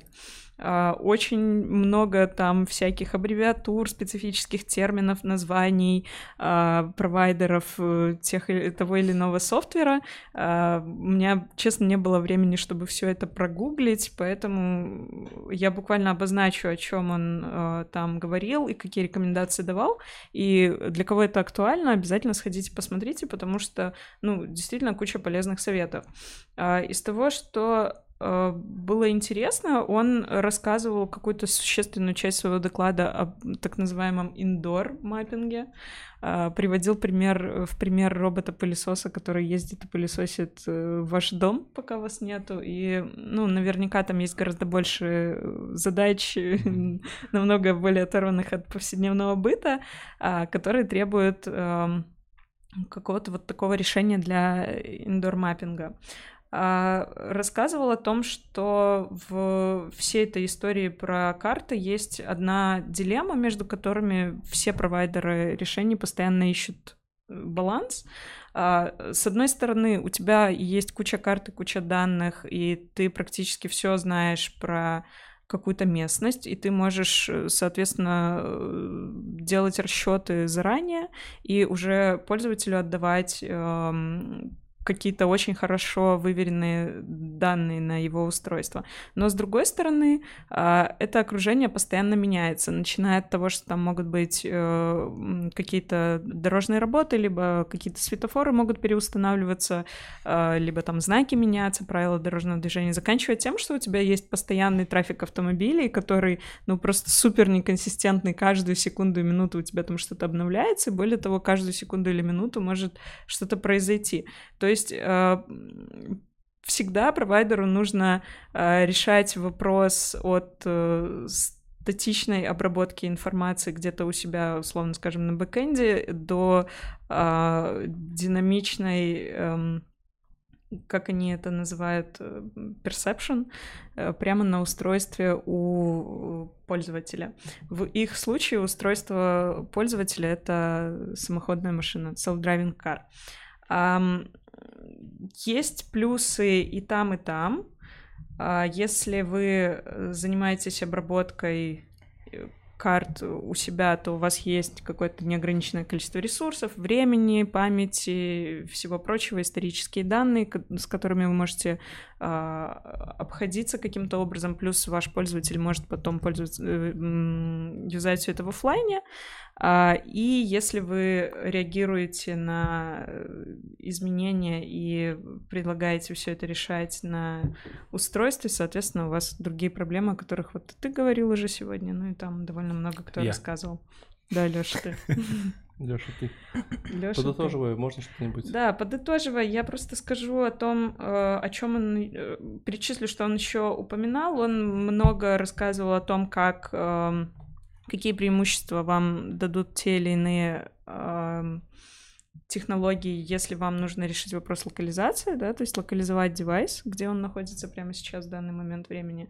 Э, рассказывал, э, приводил много примеров и рекомендаций о том, как э, детализировать ваши карты, рассказывал опять же про индор, рассказывал про решения, которые сейчас существуют на рынке в навигации, рассказывал о том, кто хорошо работает и где можно взять много исторических данных, про симуляцию движения. В общем, все вот это вот можно у него найти что прям с конкретными ссылками. В докладе, потому что очень так прям а, много всего. Я не могу сказать, что мне прям что-то сильно понравилось. Меня заставило задуматься э, то, что вот проблему робота-пылесоса нужно решать с целым э, вот таким подходом, и он близок, по сути, к тем подходам, которыми решаются вопросы э, Тесла на дороге. То есть, что это все в одном вообще докладе. Ну, ты понимаешь, что Тесла, типа, гораздо меньше проблем, потому что вряд ли у Тесла по да дороге нет, есть наушники, которые ты положил на пол вчера. Нет, не гораздо. Или зарядка от ноутбука. Я почти уверена, что нет. То есть все, уверен, то, что, все да. то, что у робота-пылесоса на дороге попадается, это можно как-то классифицировать, и оно не шевелится, если это только не Я код. знаю, что общего между робот-пылесосом и у Теслы. Что? Коты. Коты. Что там, что там. Они выбегают перед, перед тобой, катаются на тебе. Тут скорее будет... Вот, кстати, он это упоминал. Э, для робота-пылесоса, либо для какого-то любого другого маленького робота будет важно качество покрытия, по которому он перемещается. Э, для большой машины в меньшей степени там будут какие-то другие вопросы решаться, и распознавать она будет что-то другое учиться. Ну и скорость, объекты. ты прикинь, ты на Тесле несешься соточку. Ну, прикинь, Если у тебя пылесос так носится, ну и риски. кто-то дуреет. Я бы хотел, чтобы мы быстро, так быстро пылесосил мою квартиру. Типа, не, ну тут вопрос скорости обработки данных, как бы видео данных и всего остального. Это же тоже не так быстро. Думал, что вопрос скорости пылесоса не пылесосивания. Вот, ладно. Леся, расскажи нам, как, как нам вообще получить деньги, инвестиции. Да, мой доклад а, Александр Горный. Как получить стартапу корпоративные инвестиции, чем они могут быть лучше фондовых? Вот. А Вы когда-нибудь стартапили? Э, Да. Бывало. Бывало, да. А, Вот, и, в общем, доклад в целом такой довольно специфичный. В общем, Горный рассказал про то, почему инвестиции корпоративные могут быть полезными, как их получить, но и у него были достаточно интересные фразы, с которых я посмеялась, но ну, от самих формулировок. Но, тем не менее, это классный доклад, и я думаю, что многим стартаперам он может быть полезен а, в плане, ну, когда ты находишься на бизнес-треке, конечно же. В общем, а почему корпоративные инвестиции это хорошо? То есть, во-первых, как он сказал, это красиво, это пиар. И вообще в целом Александр Горный приводил примеры а, с российскими корпорациями, но уточнил, что может у вас тут в Беларуси тоже есть что-то похожее, и, соответственно, я буду все-таки на российских примерах приводить, а, приводить российские компании и корпорации. Ну и, соответственно, он сказал, что если вы являетесь кусочком Газпрома, про вас уже будут говорить, если вас проинвестирует Газпром. И когда вы приходите а, к потенциальному клиенту в B2B секторе, соответственно, на вашей карточке будет написано Газпром, а не ваше неизвестное название, и к вам будет повышаться лояльность, то есть вы будете в зоне доверия, потому что Газпром это стабильность, Газпром это уверенность в завтрашнем дне и так далее. То есть с этой точки зрения получать стартапу деньги от корпораций достаточно а, выгодно, чем а, от фондов, потому что фонды не все знаменитые, не все, не всегда у них а, стабильность в завтрашнем дне. В общем, а, Александр в принципе всегда говорил про то, что корпорация это стабильно.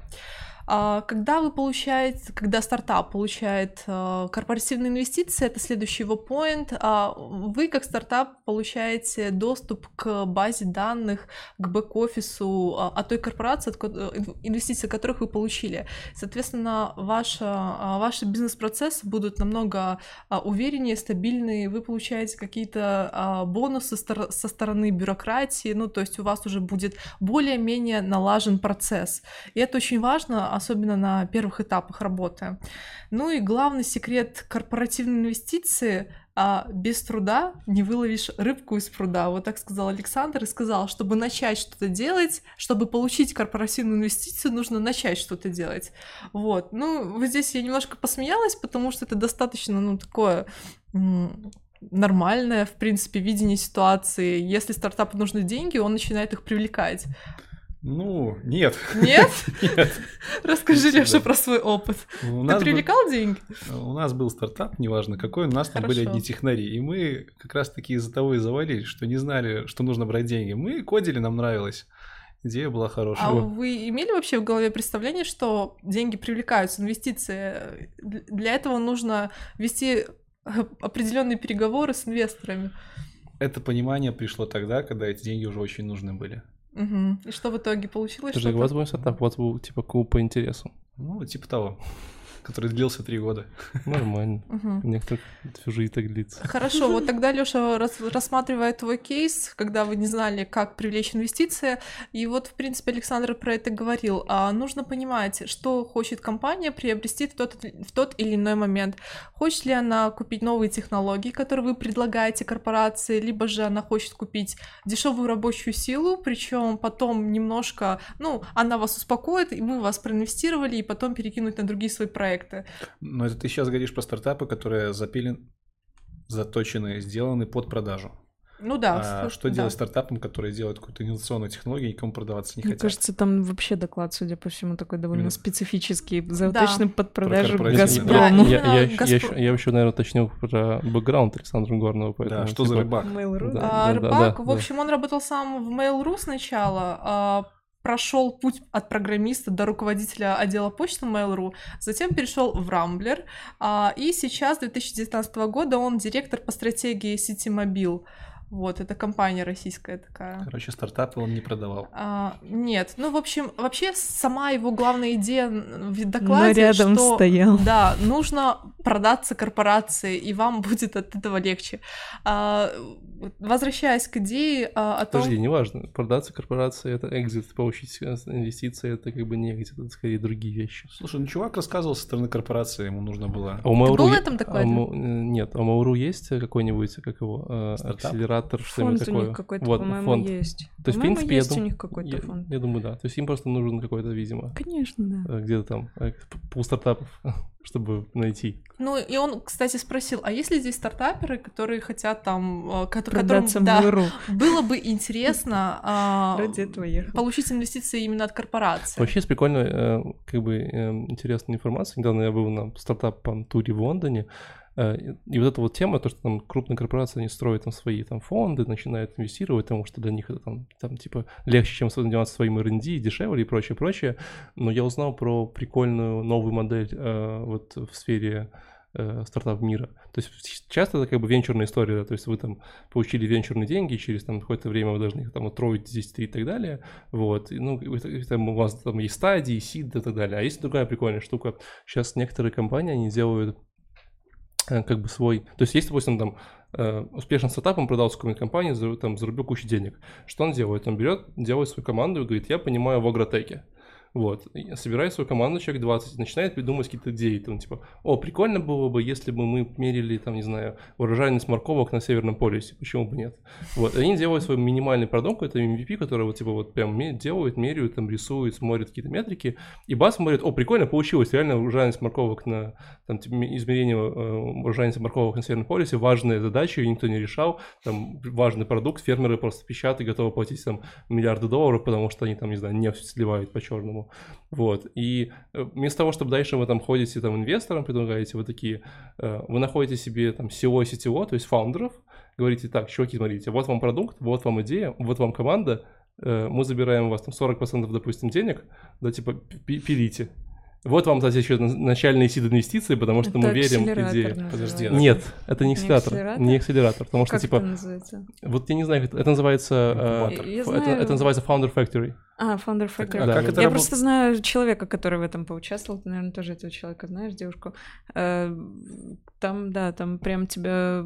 Ты направляешь им заявку, они видят, что ты достаточно талантливый, и можешь, берут тебя в программу, ищут тебе фаундера прям Как это на месте. работает? То есть ты делаешь экзит всей командой и уходишь этой Ну, командой? фактически, фактически ты как фаундер, да, ты, ты, ты не рискуешь ничего, ты просто как бы раз такой идешь как бы, э, как бы в свою компанию работать по найму, где уже многие процессы уже отстроены, и уже идея ясна, и тебе надо только дальше копать глубже, дальше и, ши- и шире, да, то есть ну, ты как бы не рискуешь изначально то, что там вы собираетесь, там пытаетесь поверить тысячу гипотез, что-то там Мгм. пытаетесь, вам сразу дают готовую гипотезу с готовой уже набором всеми, и поехали. Вот, акселератор, соответственно, они как бы типа занимаются типа другим, они все-таки берут людей уже готовыми гипотезами и, и дальше типа их там пытаются вести И, по и лестнице. как результативность у них? Ну, Не знаю, просто прикольная, этот, как его, прикольная бизнес-модель. Ни разу вот такой не слышал. Вот я слышала отзыв от человека, который участвовал в похожей программе, что как раз-таки там много у кого проблем возникали, и конкретно у этого человека тоже с тем, что а, вот не сошлись с другим фаундером, и все развалилось. То есть в какой-то момент э, выясняется, что как раз-таки партнерство является ключевым фактором для того, чтобы Ну да. сохранить стартап. Ну смотри, То, что с тобой рядом человек, которому ты можешь доверять, который тебе не безразличен. По поводу партнерства, Горн как раз-таки а, затронул такую трепетную тему, сказал, почему таким уже устоявшимся, устоявшимся корпорациям нужны новые люди. А, потому что, например, есть какая-то идея, все так классно, замечательно, но у руля стоят жены, любовницы, там мамы, сестры, братья и так далее. То есть уже такой аппарат. Это только в России нет. Ну, про Россию-то и Мы речь не про идет. это. Вот, но возвращаясь к докладу, да, все-таки доклад обсуждаем. А, В принципе, только по- ну, а это одна из причин, почему корпорации готовы давать инвестиции э, и вкладываться в стартапы. Соответственно, они принимают новых людей, и э, эти новые люди вытягивают э, процессы на новый уровень. Ну и вообще, если подытоживать, доклад действительно про Газпром и только про Газпром и про их Почему, проблемы. почему Газпром? Он же с Mail.ru. Как так Он получилось? Или он уже не, не в Он Mail.ru? поработал. А, он сейчас в своей компании, но Газпром, это, мне кажется, такой вот э, показатель российского уровня жизни.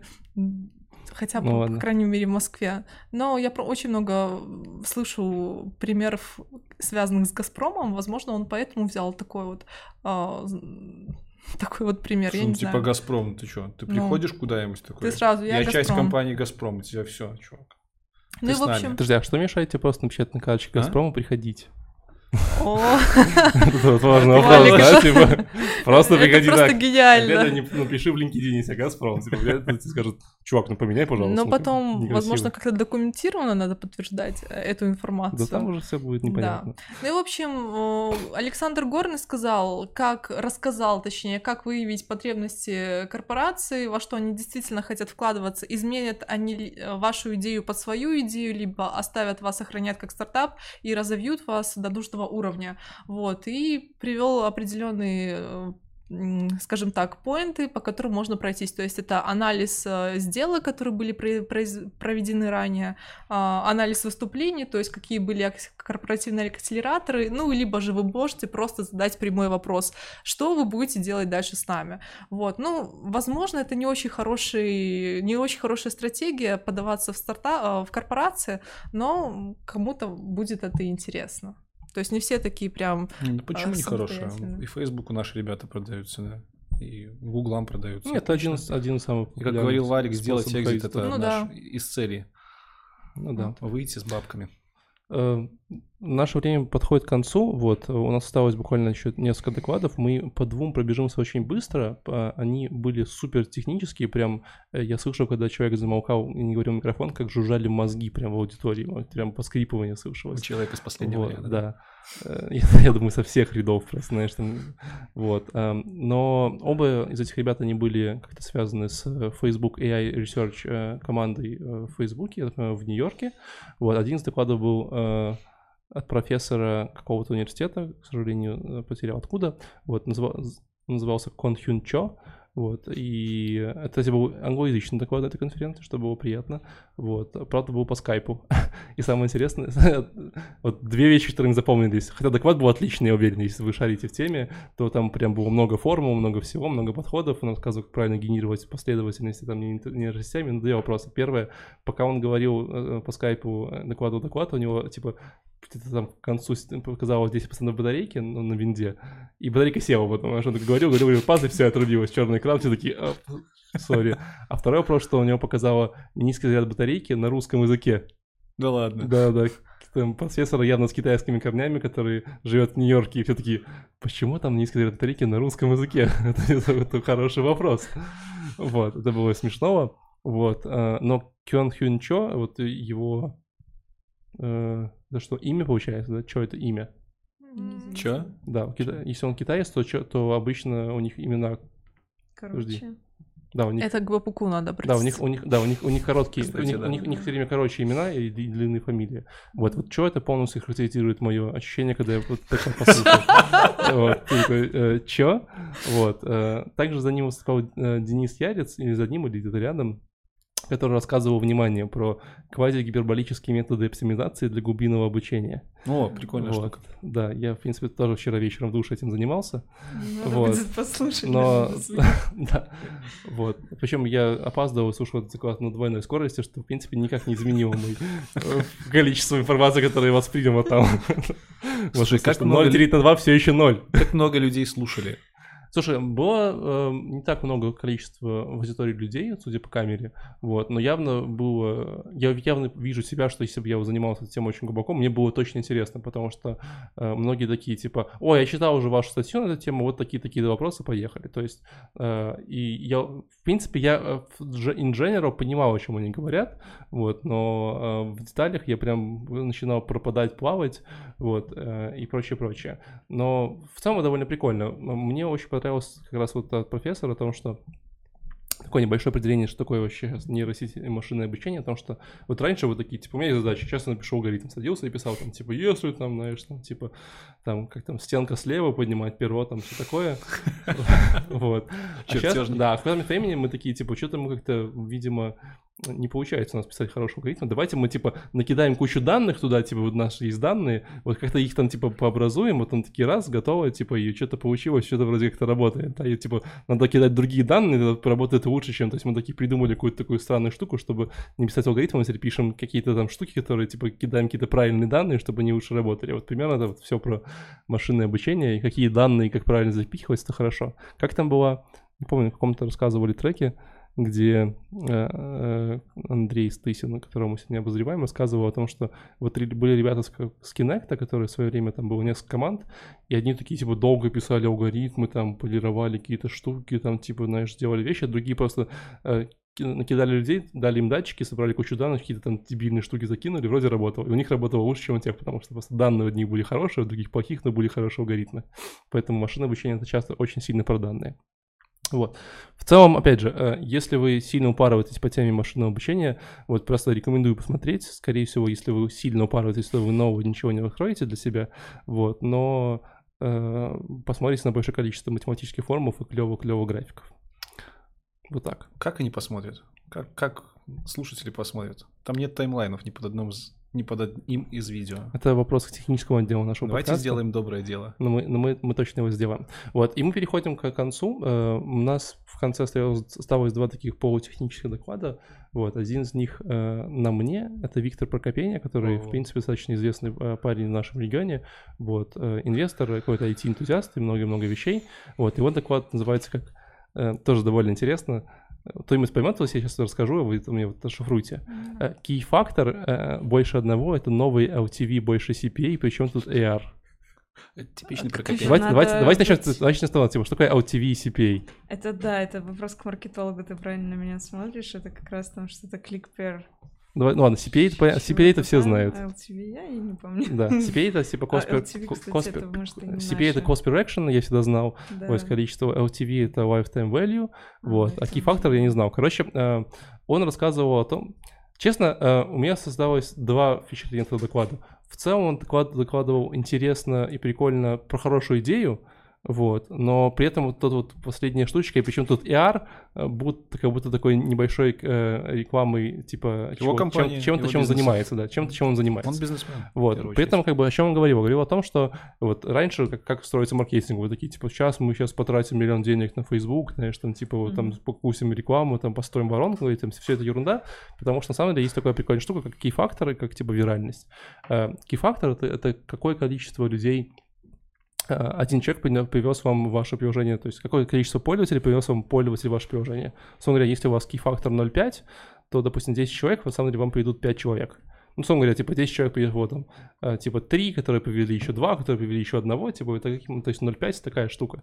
Вот, когда у вас возникает э, штука, когда у вас кей-фактор больше одного, то есть в смысле, что один пользователь приводит, типа, одно- больше, чем как бы себя, еще кого-то еще, то вы начинаете, типа, расти просто экспоненциально, то есть вы начинаете, там, допустим, как вот Pokemon Go, у них был кей-фактор, типа, 5, потому что каждый новый человек приводил, типа, еще пятерых людей, которые приводили еще пятерых людей, и вы, у вас начинается прикольно. Поэтому в целом, когда вы думаете про какой-то growth hacking и прочие штуки, то а, э, именно вот свой маркетинг можно типа строить именно с, вот с этой мысли, как бы мне не смотреть на такие там cost per acquisition, как, как мне смотреть на key фактор, какое количество людей мне вот будет приводиться.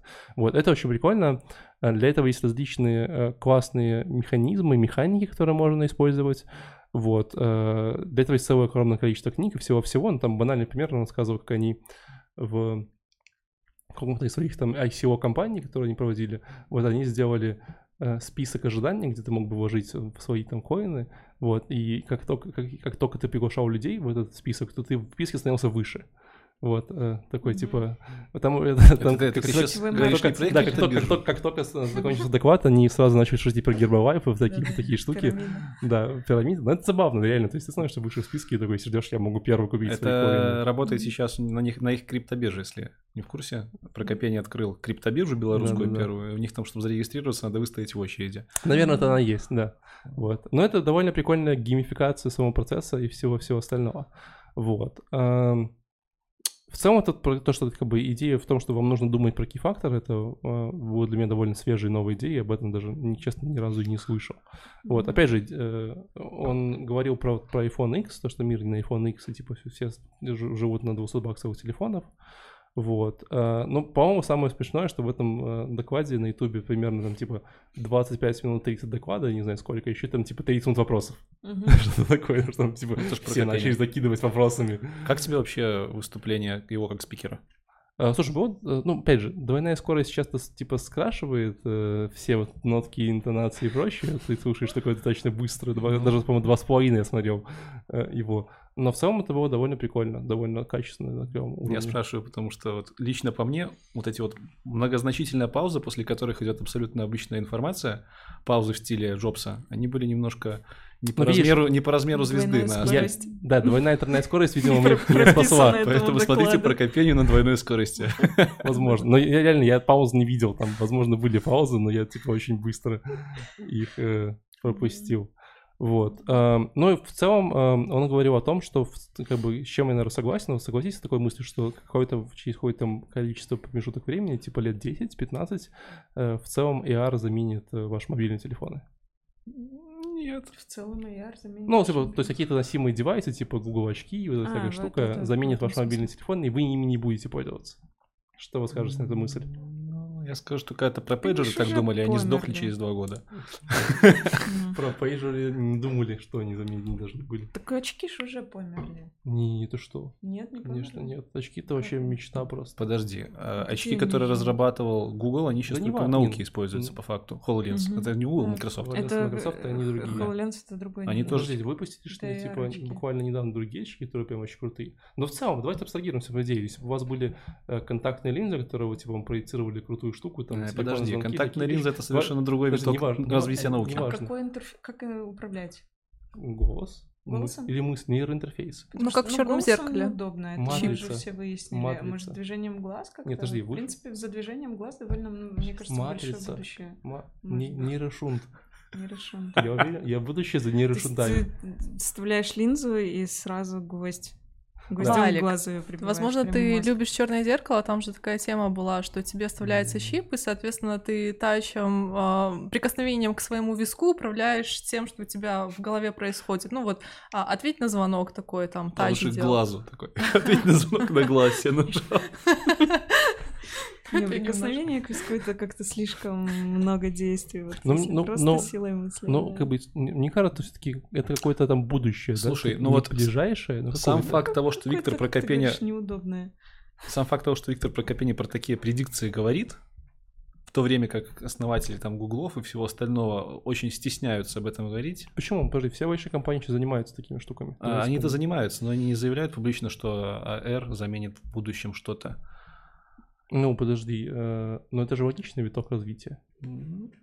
Ну, почему нет? То есть ты хочешь до сих пор вот впытиться вот в эту странную железку, которая у тебя там в руке заряжается и все такое? Согласен, нет. Вот, я бы хотел бы, я бы хотел, чтобы это было прям, типа, вот проецировалось на реальный мир, и там, пока я там, в- не знаю, в ванной лежу, я смотрел бы сериал прям, с, не знаю, с очков или там с контактных линз, или что такое. Это же круто.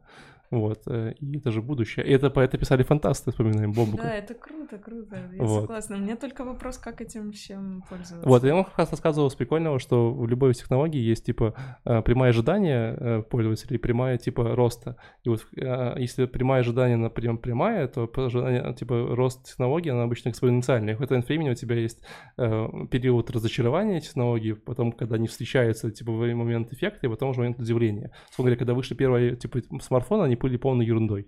Все такие, а, смартфон, вот эти вот кнопочные КПК, все такие ходили, страдали, Мгм. носили их на поясе. Потом вышел первый iPhone, все такие, о, круто, iPhone, и сейчас, все, и сейчас все там, типа, удивляются, какие айфоны классные. Вот, поэтому, вот, наверное, в мире AR мы сейчас находимся в мире, где, типа, блин, ну, поиграл, дауне. поиграл, да, поиграл, поиграл в какую-нибудь там, типа, HoloLens ерунду, вот там было три динозавра, это было грустно, вот, или там на iPad поставил лего, лего домик, и грустно, но мы надеемся, что когда-нибудь это будет там прямо вперед-вперед.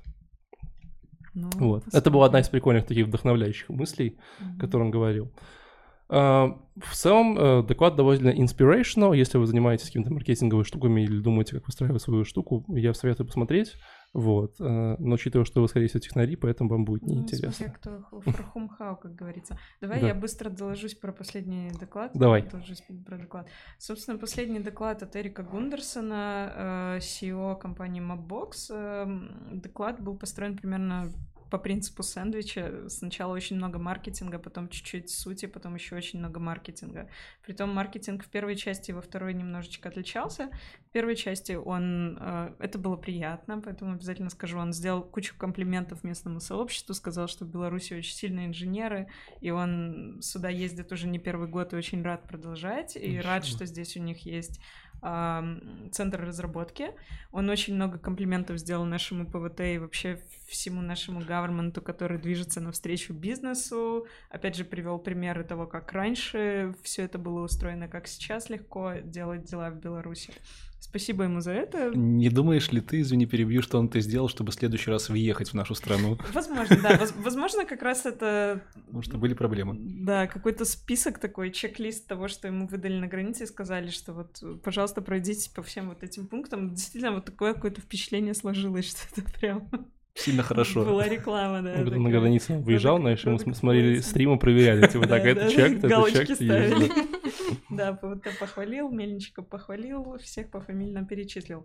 А, так вот, собственно, он несколько раз подчеркнул, что Mapbox — это продукт, это платформа для девелоперов, они сейчас активно разрабатывают Visual SDK.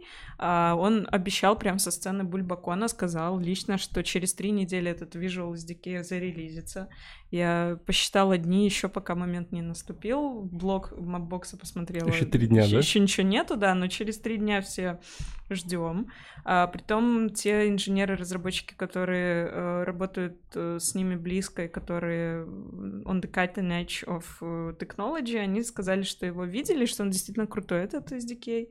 А, вот, а, они говорят, что их задача основная, Эрик говорит, что их основная задача собирать дату и превращать ее не в обычный GPS, а как раз-таки в визуальную дату, опять же, для самоходных э, машин, для самоуправляемых магази... Э, автомобилей, притом э, ходят некоторые слухи в тусовке в сообществе, что они этот Visual SDK разрабатывали специально для того, чтобы продать его одной крупной известной компании, занимающейся self-driving карами, но компания это, к сожалению, не купила. Но это только слухи, никто... Как называется компания?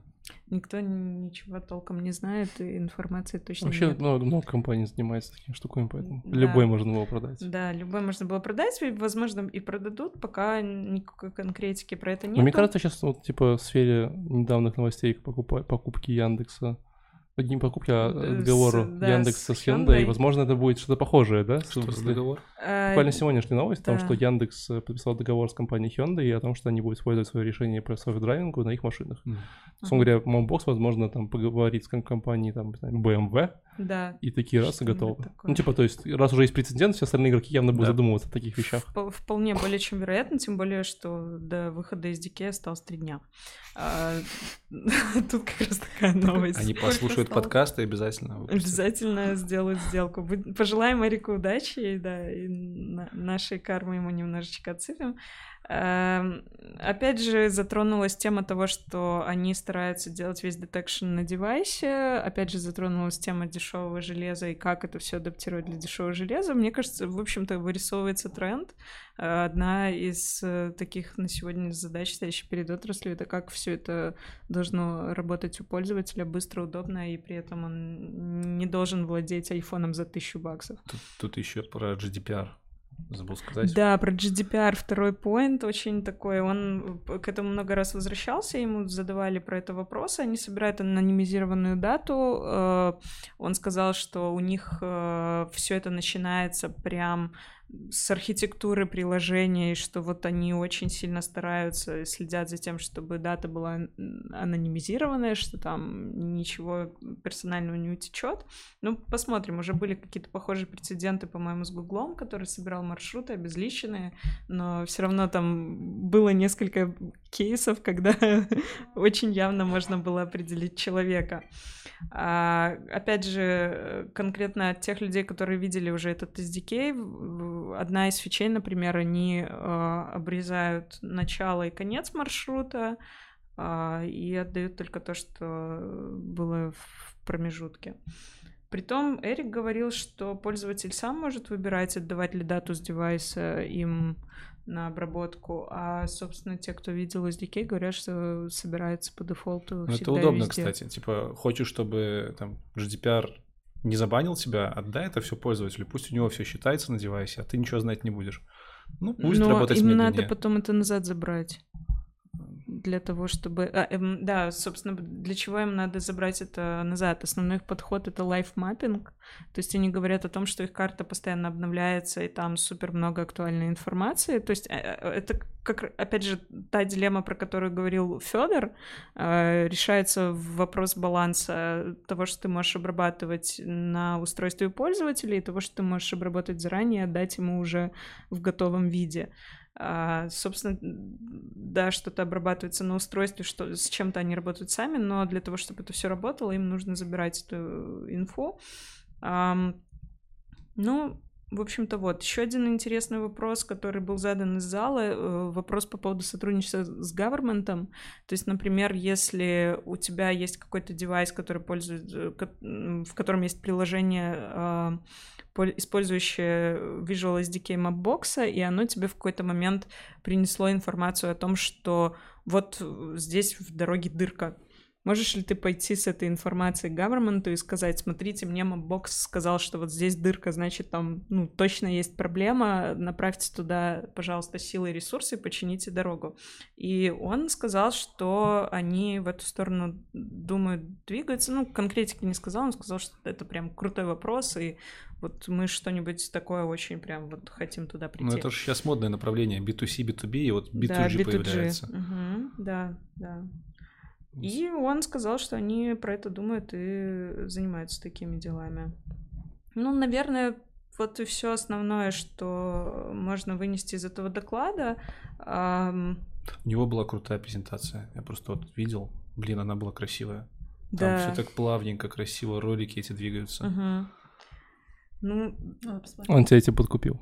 Да, но, честно сказать, там эти слайды были не постоянно, они периодически показывались только когда там была какая-то содержательная информация, поэтому в самом видео они мне не то чтобы прям как-то слишком сильно впечатлили. Вот. А вторая часть не маркет... Э, точнее, вторая часть маркетинговая, да, второй, второй хлебушек в сэндвиче, а он сказал о том, что они стараются построить SDK, который чтобы каждый из присутствующих, который использует этот SDK, мог бы почувствовать всю мощь компании, как, например, Google, десятилетиями э, разрабатывавшие эту технологию и вложившие туда миллиарды денег, и вот эта вся мощь, она прям сразу отдается разработчику. И пользуйтесь, пожалуйста, в, добавляйте в ваши апы, добавляйте в ваши э, самоходные машины. Всем ура! Очень классный, приятный товарищ Гундерсон. Если вас интересуют маркетинговые доклады, пожалуйста, послушайте его. И подача у мужика какая была, а? Да, очень харизматичный. Ну, видно, что хороший не наш. Хороший, хороший сила. Он технарь в прошлом. Ну что, будем завершать? Очень давно. Да. да. Э, на этом наши уважаемые слушатели и зрители все. Спасибо большое организаторам за отличную конференцию, я считаю. Да. Вот, нашему гостю за то, что помог нам сегодня обозревать. Спасибо, Леш. Зовите еще. Обязательно. Вот. А, подписывайтесь на нас в наших социальных сетях, в Инстаграме, если вы там выкладываете разные инсайды с наших э, да. посиделок. Вот. Я очень стараюсь, подписывайтесь, пожалуйста. Так как Лёши сегодня нет, я э, возьму на себя его обязанности, скажу, что там есть колокольчик и есть э, слово subscribe под окошком Ютуба. Да, пожалуйста, нажимайте, подписывайтесь, будьте с нами. Да, также у нас есть группа в Телеграме, в которую вы можете вступить и узнать, какие у нас будут доклады э, и конференции дальше, и также обсудить и, может, даже накинуть что-то интересного. Э, на этом все. До связи на следующей неделе и всем пока. Пока-пока. Пока.